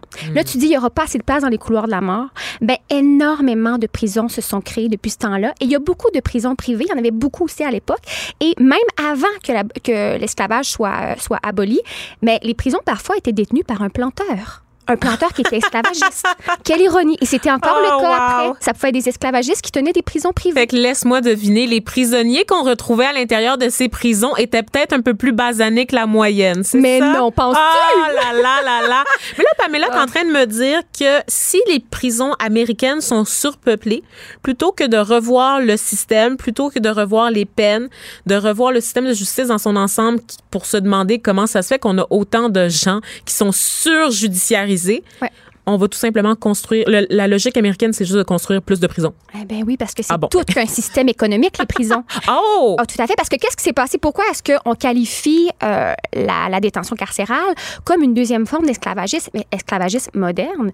Ben, c'est parce qu'au tout début, qu'est-ce qui se passe avec. On, on reviendra au Black Code aussi, qui est arrivé après le Slave Code, mais il y a de la location. A- les- les détenus sont louables. Donc, on les loue à des planteurs. On les loue à des, des- personnes souvent blanches, plus riches, qui peuvent se permettre ça à moindre frais. Donc, ça crée un, un marché. La prison fait des sous et eux sont à peine payés, ils sont- non, ne sont pas syndiqués, évidemment. C'est du travail qui est forcé. Les femmes vivent énormément de violence parce qu'elles se retrouvent dans des milieux mixtes lorsqu'ils sont dans des villages de travail. Wow! Et on C'est toutes ouais. ces conditions-là. Et ça, on parle de quelle année? On parle de quelle Euh, période? tout de suite après euh, 1865, que, ça- Hmm. que les prisons explosent et que le travail forcé, mais dont on ne voit pas, on- peu de gens encore aujourd'hui dans les luttes racistes vont nommer ce lien-là parce qu'il y a une chercheure, euh, militante, philosophe, une femme qui a la peau noire aussi, qui s'appelle euh, Angela E. Davis, qui a beaucoup théorisé ça, Oui, qui est née en Alabama. Davis, Elle est on extraordinaire, on l'adore. Puis elle est née en Alabama, petite parenthèse, euh, dans le quartier qui s'appelait euh, Dynamite Hill, parce que ça se faisait très souvent dynamiter par, les, par le Ku Klux Klan. oui, c'est à ce point-là. Là. C'est la vie de certaines personnes, ça, il n'y a pas Wow. si longtemps. Angela Dav- Davis, qui est encore en vie, soit dit en passant. Oui, là, encore en donc, vie, je euh, elle, elle- 75. elle a été témoin des explosions de dynamite plantées Ouais. par les membres du Ku Klux Klan. Donc, pour ceux Exactement. qui pensent que le racisme, ça fait très, très longtemps, ben, il y a Ah, beaucoup de gens qui sont encore en vie qui l'ont vécu, là. Ça m'a beaucoup, Hein? beaucoup troublée parce que, tu sais, on en parle euh, du racisme systémique, euh, disons, un peu plus facilement, même si ça donne lieu à des débats aujourd'hui énormément, puis beaucoup d'hypocrisie quand on en parle entre personnes blanches. Mais elle, elle le dit en- encore à la fin des années 90, elle disait, les prisons, là, c'est une petite bulle que la société. C'est comme isoler notre société. Et donc, on a très peu connaissance, on s'y intéresse très peu. Les gens qui, qui, sont en dehors de ça, qui mènent leur petite vie quotidienne normale. Mais c'est ce, que, ce qui fait que c'est un lieu idéal, selon elle, pour la production et l'invisibilisation du racisme. Donc, c'est un des plus hauts lieux où on retrouve les conséquences les plus atroces du racisme, finalement. Et euh, pour revenir aussi au début des prisons, travail forcé, je veux dire, suite à l'abolition de l'esclavage, euh, et, et, et, bien, attends, j'ai perdu mon point, mais... Mais j'aimerais ça, si tu permets, pendant que tu retrouves Oui. ton point, faire une petite parenthèse. Je te permets de lire. Ça me fait penser à toute la situation entourant la prison Leclerc pour femmes. Oui. Donc là, on a beaucoup parlé de race, mais on a beaucoup parlé des États-Unis. Mais si on se ramène ici, au Québec, aux femmes québécoises qui sont actuellement détenues dans une ancienne prison où il y avait des hommes avant. Ah on a évacué les hommes parce que c'était insalubre, puis on a décidé de placer les femmes là. Pourquoi? Parce que la prison dans laquelle était était pire que celle-là. Fait que c'est une amélioration pour les femmes, alors qu'on a enlevé les hommes de cette prison-là. Et donc, la prison de Leclerc, ça intéresse personne. On n'arrête pas de voir passer des nouvelles, des actualités qui nous disent que les, les c'est un cours à scrap, que les femmes Mm. sont maltraitées, qu'il y a de la vermine, que c'est pas isolé, que les femmes Ouais. doivent dormir à même le sol, que tout s'écroule. Et on s'en fout. Ouais. On s'en fout. Il n'y a pas un politicien qui va inclure dans son programme des mesures pour améliorer les conditions de vie et de détention des femmes dans cette prison-là. Pourquoi? Parce que c'est pas payant électoralement de s'intéresser aux détenus. Tu l'as dit, c'est une bulle fait, ouais. en marge de la société, peu importe la gravité du crime commis. Ouais. Que ce soit que tu es en prison parce que tu as plein de factures non payées ou que tu es en prison pour un meurtre, on se fout de toi. Tu es Ouais. traité dans le dans la traité de la même façon aux yeux de la société, tu n'existes pas et si tu existes, tu n'as pas le droit d'exister, tu ne mérites pas d'exister. Et c'est ça qui est terrible en fait, on peut faire le parallèle, c'est pas parce qu'on parle des États-Unis qu'on est mieux ici nécessairement au Canada. Ah. D'ailleurs, il y a un très grand mouvement, ben un très grand mouvement. Pour moi, je le considère qu'il est grand, mais pour la majorité des gens qui nous écoutent en ce moment, ils vont considérer ça peut-être marginal. Ce que je veux dire, c'est que les voix se font de plus en plus entendre des gens qui militent pour l'abolition des prisons, Oui. et ce, même au Canada. Oui, Donc, au Québec, on a des poignées de militants qui plaident pour la réinsertion sociale, Oui. pour l'accompagnement des prisonniers. Pourquoi? Parce que souvent, en fait, la prison, on l'a vu, avec les jeunes contrevenants notamment, ça devient une école, une école pour apprendre le crime. Le ça crime, devient ouais. un endroit où on va s'endurcir. Une personne qui passe un moment derrière les barreaux a énormément de chances d'y retourner. Donc, on ne gagne peu- pas ouais, en Il y a très de, peu de d'études aussi qui parlent des, des- des- des dommages, des conséquences de cette industrie-là de la punition Mhm. sur les soi-disant, je veux dire, criminels, les personnes qui sont jugées et incarcérées. Donc, juste ça démontre que c'est un système qui est appliqué automatiquement, mais sans grand questionnement, vu qu'on n'est pas, on sait pas clairement qu'est-ce que ça fait. Beaucoup parlent d'état végétatif. Euh, Il y a pas très peu Beaucoup sont sur la drogue, même si c'est pas légal en prison d'en. Ouais, avoir. ça passe quand même. Il y en a. Moi, j'ai rencontré, j'ai eu la chance parce que ça m'a euh, été une claque en plein visage, puis en même temps, une, ça m'a éclairé sur cette situation-là quand je suis allée à la prison de Bordeaux euh, il y a deux ans. T'as été à la prison de Bordeaux. Ouais, j'étais à la prison de Bordeaux. J'allais fait- dire chanceuse, puis je, m'explique Ouais. pourquoi. C'est excessivement dur quand on est journaliste, là, ou peu importe, d'obtenir l'autorisation d'aller dans une prison. Et c'est pour ça, en fait, que les nouvelles nous tombent au Mm. compte-gouttes ou viennent souvent de milieux militants qui représentent des détenus. Pour tout le monde qui n'est pas, qui n'a pas un lien direct avec un détenu derrière les barreaux, c'est excessivement dur d'entrer dans les établissements pénitentiaires d'un bout à l'autre du pays. Même les journalistes ont difficilement accès. Mais Mohamed Lotfi, ça en est un. C'est à cause de lui, moi, que j'ai pu rentrer. Parce qu'il est extraordinaire personne, journaliste pour le voir, mais aussi agent, si je peux le nommer comme ça, euh, culturel pour la réinsertion des, des prisonniers, des détenus. En fait, on ne faut, faut plus utiliser détenus. Là. Ils sont détenus là-bas. Et c'est des hommes à la prison de Bordeaux, pour rappeler. Et j'avais eu la chance, en fait, c'est ça, d'aller faire un court-métrage avec eux parce qu'ils ont des cours de cinéma, parce que sinon, là, ils sont pris dans leur cellule à juste ressasser, rien faire, parfois se droguer. Il y en a clairement qui me l'ont dit, là, qui étaient drogués en permanence. là, il y en a. Et quand je suis arrivée là, je savais pas à quoi m'attendre. J'étais un peu naïve comme personne. Et euh, il y avait 10 gars qui m'ont accueilli avec une chanson. euh, oui, c'était tellement beau avec mon nom. Ils chantaient Pamelita. Du Montis. Bienvenida. oui, c'est super. Avec du rap mélangé à travers tout ça. Et il il y avait, il était en ligne, les 10 gars. Et ce qui m'a le plus marqué, c'était qu'il n'y avait qu'un homme blanc, et là je dis blanc de, peau blanche, mais je sais pas après ça d'où il venait, quoi que ce soit, mais c'était 10 gars euh, dont les neuf autres étaient de minorité visible, beaucoup d'hommes noirs. Et moi, j'ai tout de suite, ça m'a. J'ai, mais voyons donc, je n'étais même pas au courant. Oui, tu- oui, on le sait, mais ça n'a juste pas de bon sens qu'ils soient autant surreprésentés. Et c'est ce qu'on sait, en Mais les parlant. visages sur les statistiques, c'est ça, de Les- dire Ah, un pourcentage, c'est très, très abstrait, mais quand tu vois les faces, t'es comme, ouh, il y a c'est un pas problème. normal. Moi, en tant que Montréal- québécoise, j'étais là, mais c'est pas normal. Et puis, c'est exactement ça. Aux États-Unis, même chose. Les hommes noirs sont six fois plus représentés en prison que ce qu'ils le sont en société.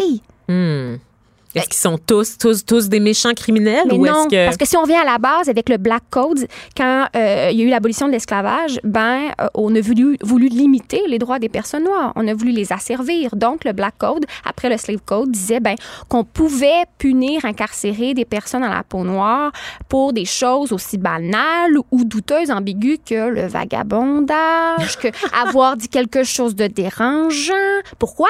Parce qu'en les transférant là, ben on, le- on leur brimait leur liberté politique, entre autres. On les asservissait, ils étaient sous tutelle, mais on pouvait les utiliser pour travailler. Encore une fois, on pouvait louer des, On des, pouvait louer. des prisonniers, des détenus Ouais. plutôt. Jusqu'en 1920, du moins en Alabama, on a pu louer des détenus qui étaient en- principalement noirs. Mais après ça, aujourd'hui, qu'est-ce qui arrive? C'est ce que Angela euh, E. Davis parle, c'est-à-dire qu'il y a plus de location, mais les entreprises délocalisent leur système de fabrication, Ben de fonctionnement dans les prisons. On a tous à déjà vu une frais. série télé où est-ce qu'on voit des prisonnières, des détenus coudre des petites culottes, là, Ouais. Fruit of the Loom, dans un, dans un bunker peu aéré. Là. Ils travaillent dans le fond. C'est ça. Il y a beaucoup de vêtements, je crois, eux. aux États-Unis Ouais. qui sont faits par des gens en prison, identifiés comme tels. Ouais. Il y a des systèmes de lignes téléphoniques. Moi, j'ai lu des affaires. J'étais comme, mais voyons, je sais pas au courant. je C'est comme pas. des sweatshops. Oui, oui. En, puis en, euh, en, Californie, là, je me, je me mélange pas. Je dirais, mais il y a des prospectus qui circulent aux États-Unis dans certains États où c'est pour faire la promotion de ça aux, aux jeunes entreprises. Si t'as pas beaucoup de, de, pas beaucoup de revenus, de budget, mais va délocaliser tes services en prison. T'es une start-up, va en prison trouver de la main-d'œuvre Ouais. bon marché, puis en Ouais. plus, tu vas atteindre tes quotas de diversité. Une pierre deux coups. C'est malade. C'est fou. C'est malade. C'est fou, fou, fou, ça n'a pas de bon sens. Et puis après, le lien, parce que là, c'était de parler des formes d'abolitionnisme, de, du tout début du- de la naissance du terme à aujourd'hui, qui est plus utilisé entre autres dans la peine de mort. Mais c'est fascinant là, que la peine de, mort revienne comme ça, ou du moins Donald, Donald Trump vise un deuxième mandat là, en 2020, que lui, il veut la ramener en force. Là. Parce que la peine de mort, ça suscite des questions des questions. De un, tout le danger associé à ça, c'est-à-dire l'erreur humaine. On en a vu tellement des cas qui ont été repris dans des fictions, dans des films aussi. Je sais pas si tu as vu le classique La ligne verte. Bien sûr, il repasse Ah, à, ah. chaque, euh, à chaque année à 8h30 le samedi à TVA, une fois ou six mois à peu près. Là. Excellent film. Très là, bon film avec voir. Tom Hanks. Avec Tom Hanks et Michael euh, Clark Duncan, qui est décédé en 2012. Oui. Le grand gars qui joue le prisonnier, qui, euh, qui en fait est inspiré d'une histoire vraie. Je ne le savais pas. Oui. C'est l'histoire euh, vraiment tragique. Moi, c'est pour ça que j'ai la boule en gorge depuis le début de l'entrevue. Si je me dis, on va venir à ce point-là, j'espère ne pas pleurer en ondes, mais sinon, c'est. c'est- On se consolera tous les deux. Tout à fait. C'est le cas, l'histoire du petit euh, George Stinney. euh, qui en 1944, âgé de 14 ans, après trois mois euh, de- d'enquête, a été exécuté. Il est le plus jeune condamné à mort de toute l'histoire des États-Unis. C'était un petit garçon qui était noir. Euh, il n'a pas eu droit, aucun membre de sa famille n'a eu le droit de témoigner. En 2014, où je- et il faut dire en fait qu'il avait été accusé du meurtre des deux petites filles, comme dans le film La ligne verte au tout C'est début. vraiment, ouais. Euh, donc, c'était un enfant dans la ligne verte. On a pris Michael euh, Duncan, qui est très, très grand et gros, très bâti, avait un caractère très infantile, naïf, candide, inoffensif. Donc, il représentait un peu la personnalité d'un enfant, mais il était, il était adulte, par contre. Et euh, ce petit garçon-là, donc, aurait eu une, euh, un dialogue avec les deux petites filles, les deux fillettes de 11 et 7 ans, euh, qui ont été euh, tuées.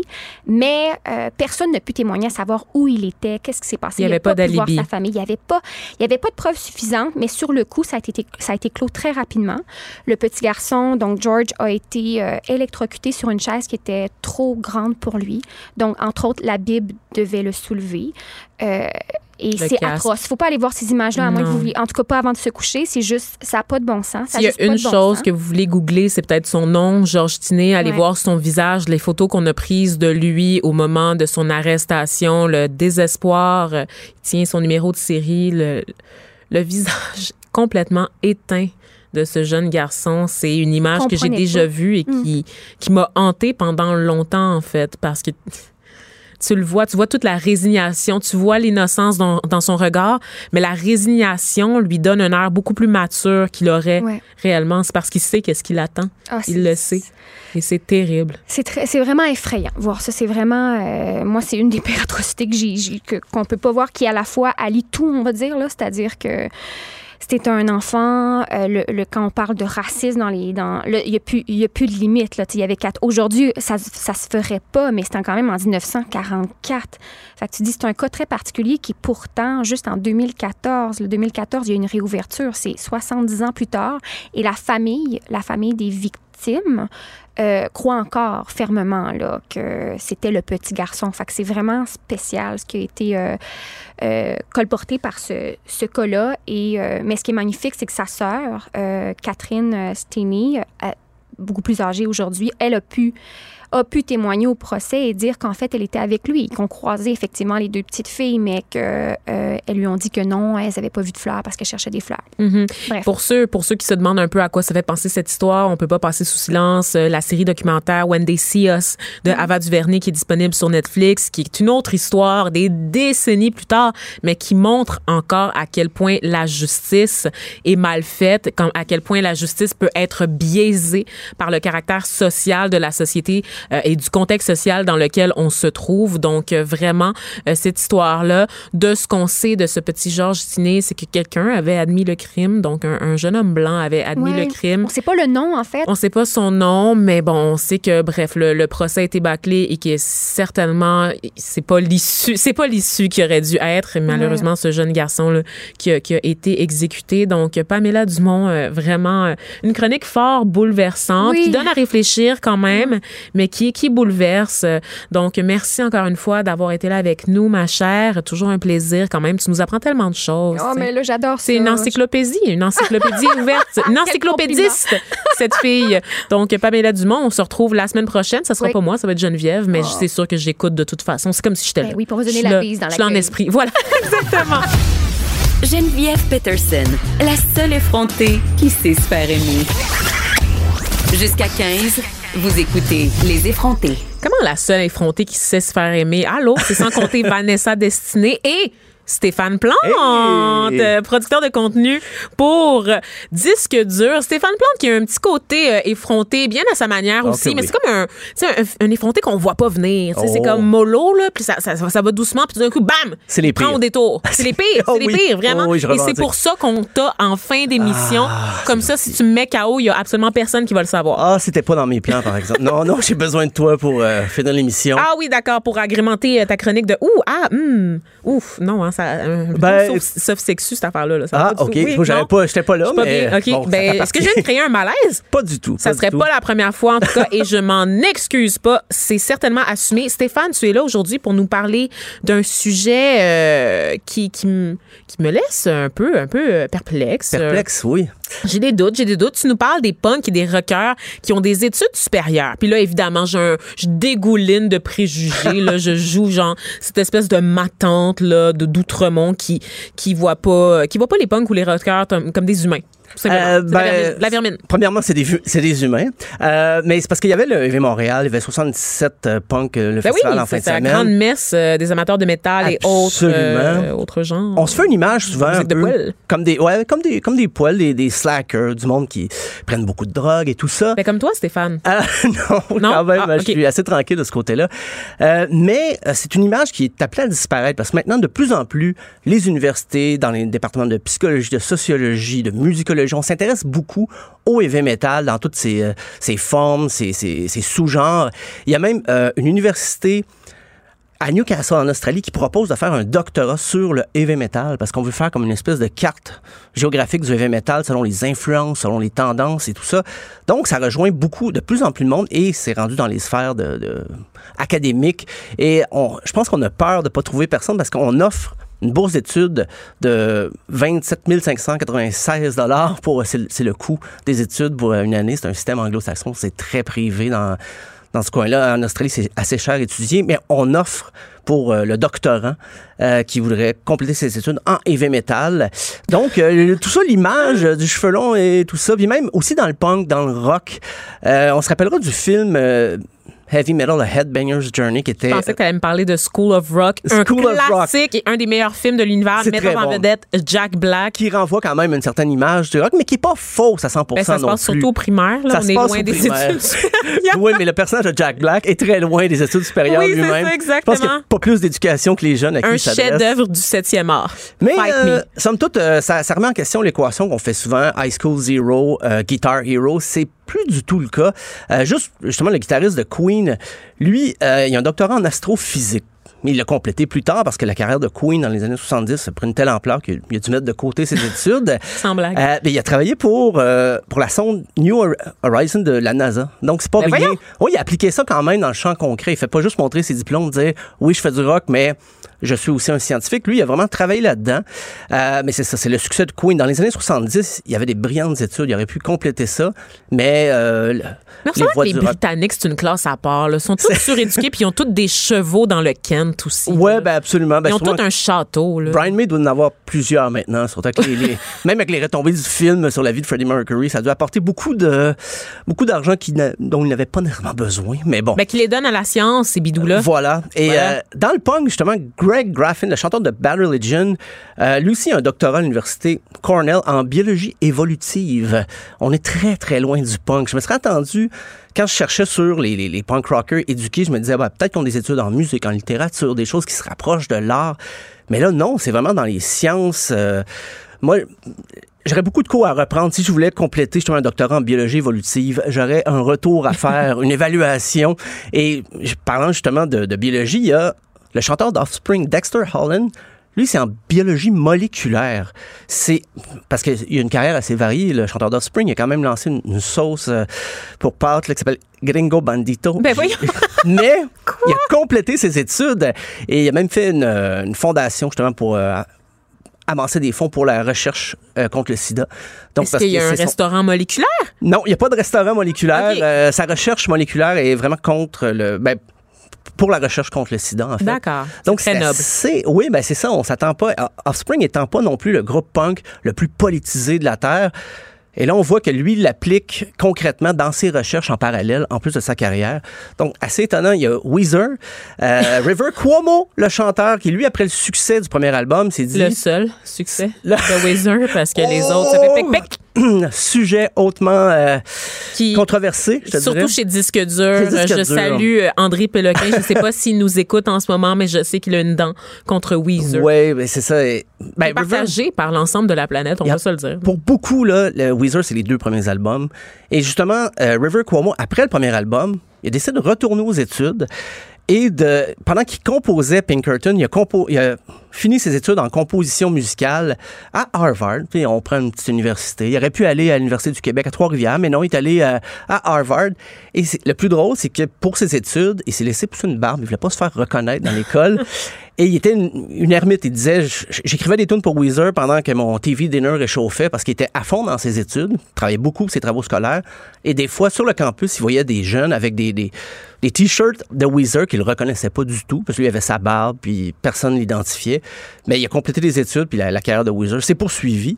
Euh, Malheureusement. un autre fait euh, quand même assez répandu, ben, c'est Tom Morello de Rage Against the Machine qui lui est en sciences politiques à Harvard. Yaz, enfin, des sciences humaines. Je Des- commençais à Ouais, ben, désespérer. moi aussi, je, commence- je trouvais que C'est lourd, là. J'aime la science, Voyons, là, euh, mais La euh, et le- recherche contre le sida, là, voyons. ben voyons donc, C'est bien lourd. Et le plus cocasse, euh, sur Instagram, euh, Morello avait montré une photo de lui avec sa guitare sur laquelle on peut lire euh, F, trois étoiles, Trump, euh, F, Donald Trump. Et là, tout de suite, il y a eu des commentaires et quelqu'un a répondu, bon, encore un musicien connu qui s'improvise expert en politique. Ce à quoi Tom Morello a répondu, c'est pas nécessaire d'être titulaire d'un baccalauréat spécialisé en sciences politiques de l'Université de Harvard pour reconnaître le caractère inhumain et contraire à l'éthique de cette administration. Mais bon, je suis un diplômé spécialisé en sciences politiques de l'Université Harvard et je peux vous le confirmer. Ça donne bien. Ça donne bien. Je l'avais vu passer moi-même. Je, je- je me rappelle de ce merveilleux comeback sur les réseaux sociaux. là. C'était épique. C'était la seule fois que j'ai eu un intérêt pour Rage Against. euh, Mais un- les gars étaient très politisés. Même le chanteur Zach de la, de la Russia, il avait 19 ans quand ils ont commencé le groupe. Et lui aussi, je pense qu'il est plus euh, un autodidacte. Il a fait son éducation lui-même, mais c'est un grand lecteur. euh, il voulait écrire un livre, tout ça. Mais Tom Morello avait tout un bagage quand même universitaire, académique, avant que Rage Against the Machine prenne son envol. C'est très complexant tout ça. hein, C'est, ces ouais, j'avoue que moi, mon, euh, mon certificat, mon bac pas fini. mais- j'ai lâché mon bac en sciences politiques. ah oui? Ouais. Ben regarde. Ben, regarde où est-ce que je suis. Ben, t'es- J'aurais pu envoyer chier Trump sur les réseaux. Ah, ben tiens donc, je le fais déjà. Ben, voilà. Finalement, ça, ça, ça mène à la même chose. Mais chez, euh, chez les femmes, aussi, il y a Lisa Loeb, qui, elle, a une formation. Lisa Loeb, qui était dans euh, Nine Lives, un groupe folk rock années 90. Euh, elle, quand même, l'université Brown, dans le Rhode Island, qui est l'université qui fait partie des, des 13 universités de l'Ivy League, Oui. les fameux, les universités de, de la Brown, c'est une très bonne université. là. C'est pas Yale, c'est pas Harvard, mais c'est comme c'est tout comme là. C'est quand même euh, assez Ouais, ouais. bien. Elle a un doctorat en littérature comparée. C'est. Moi, j'ai commencé un bac en littérature. Et voilà. Tu penses quoi avec ton bac de, de ces jours-ci là, par le temps qui court, Ah, je, relis mes vieux travaux de, Oui. Sur euh, Émile Nelligan. Euh, sinon, Ah, ben, comme Susan, la neige hein? Susan Vega, voilà, chanteuse folk qui, elle aussi, euh, littérature anglaise, par contre, à Barnard College, à l'État de New York. Tracy Chapman, euh, elle n'avait pas les moyens, elle venait de Cleveland, elle n'avait pas euh, les moyens de- de- d'avoir cette, euh, cette éducation supérieure. Je rappelle, ça, c'était aux États-Unis. Elle a eu une bourse de sa communauté. Elle est venue étudier à l'Université Tufts à Boston et euh, elle, elle était en, en anthropologie, mais spécialisée en études africaines. Donc, Tracy Chapman, qui est. Dans le folk, on voit que c'est une constante. Les chan- chanteuses, chanteurs folk, les hautes études, euh, ça, ça leur vient naturellement, on dirait. Euh, il y a Sheryl Crow également, qui a un bac en musique, qui a été euh, enseignante à l'Université du Missouri. Alors, c'est. euh, faut Je pense qu'elle aurait pas été une bonne enseignante, pas plus qu'elle était une bonne chanteuse. Oh! Et pourtant, elle a un bac en musique. fine. Mais en musique, euh, c'est vrai que c'est pas mon les gens qui ont les Dieu. plus hautes études. Soak up de musique. sun, je suis pas capable. C'est impossible. C'est- eh, C'est même pas un verre Mm. d'oreille, c'est quelque chose de très, très, très déplaisant qu'on veut se faire sortir à coups d'eau de javel puis de taloche sur la tête. Ben, ses profs l'aimaient parce qu'elle a complété son bac Ah, avec oui. succès. Donc, on va y accorder ça, Madame, euh, Madame Crow. Euh, donc, on va s'enlever l'image éventuellement, petit à petit, de, du rocker ou de la rockeuse qui, euh, justement, est toujours défoncée. Faut dire que le film The Dirt avec Motley Crue n'a pas aidé. On se rappelle de ce Ben, film-là. voilà. Ah mon Dieu, j'avais demandé qu'on sorte avec The Offspring et là pour me mes collègues me mettent du Sheryl Crow. Je vais être de mauvaise humeur pour la suite. Oh. Merci Stéphane Plante. Cube Radio.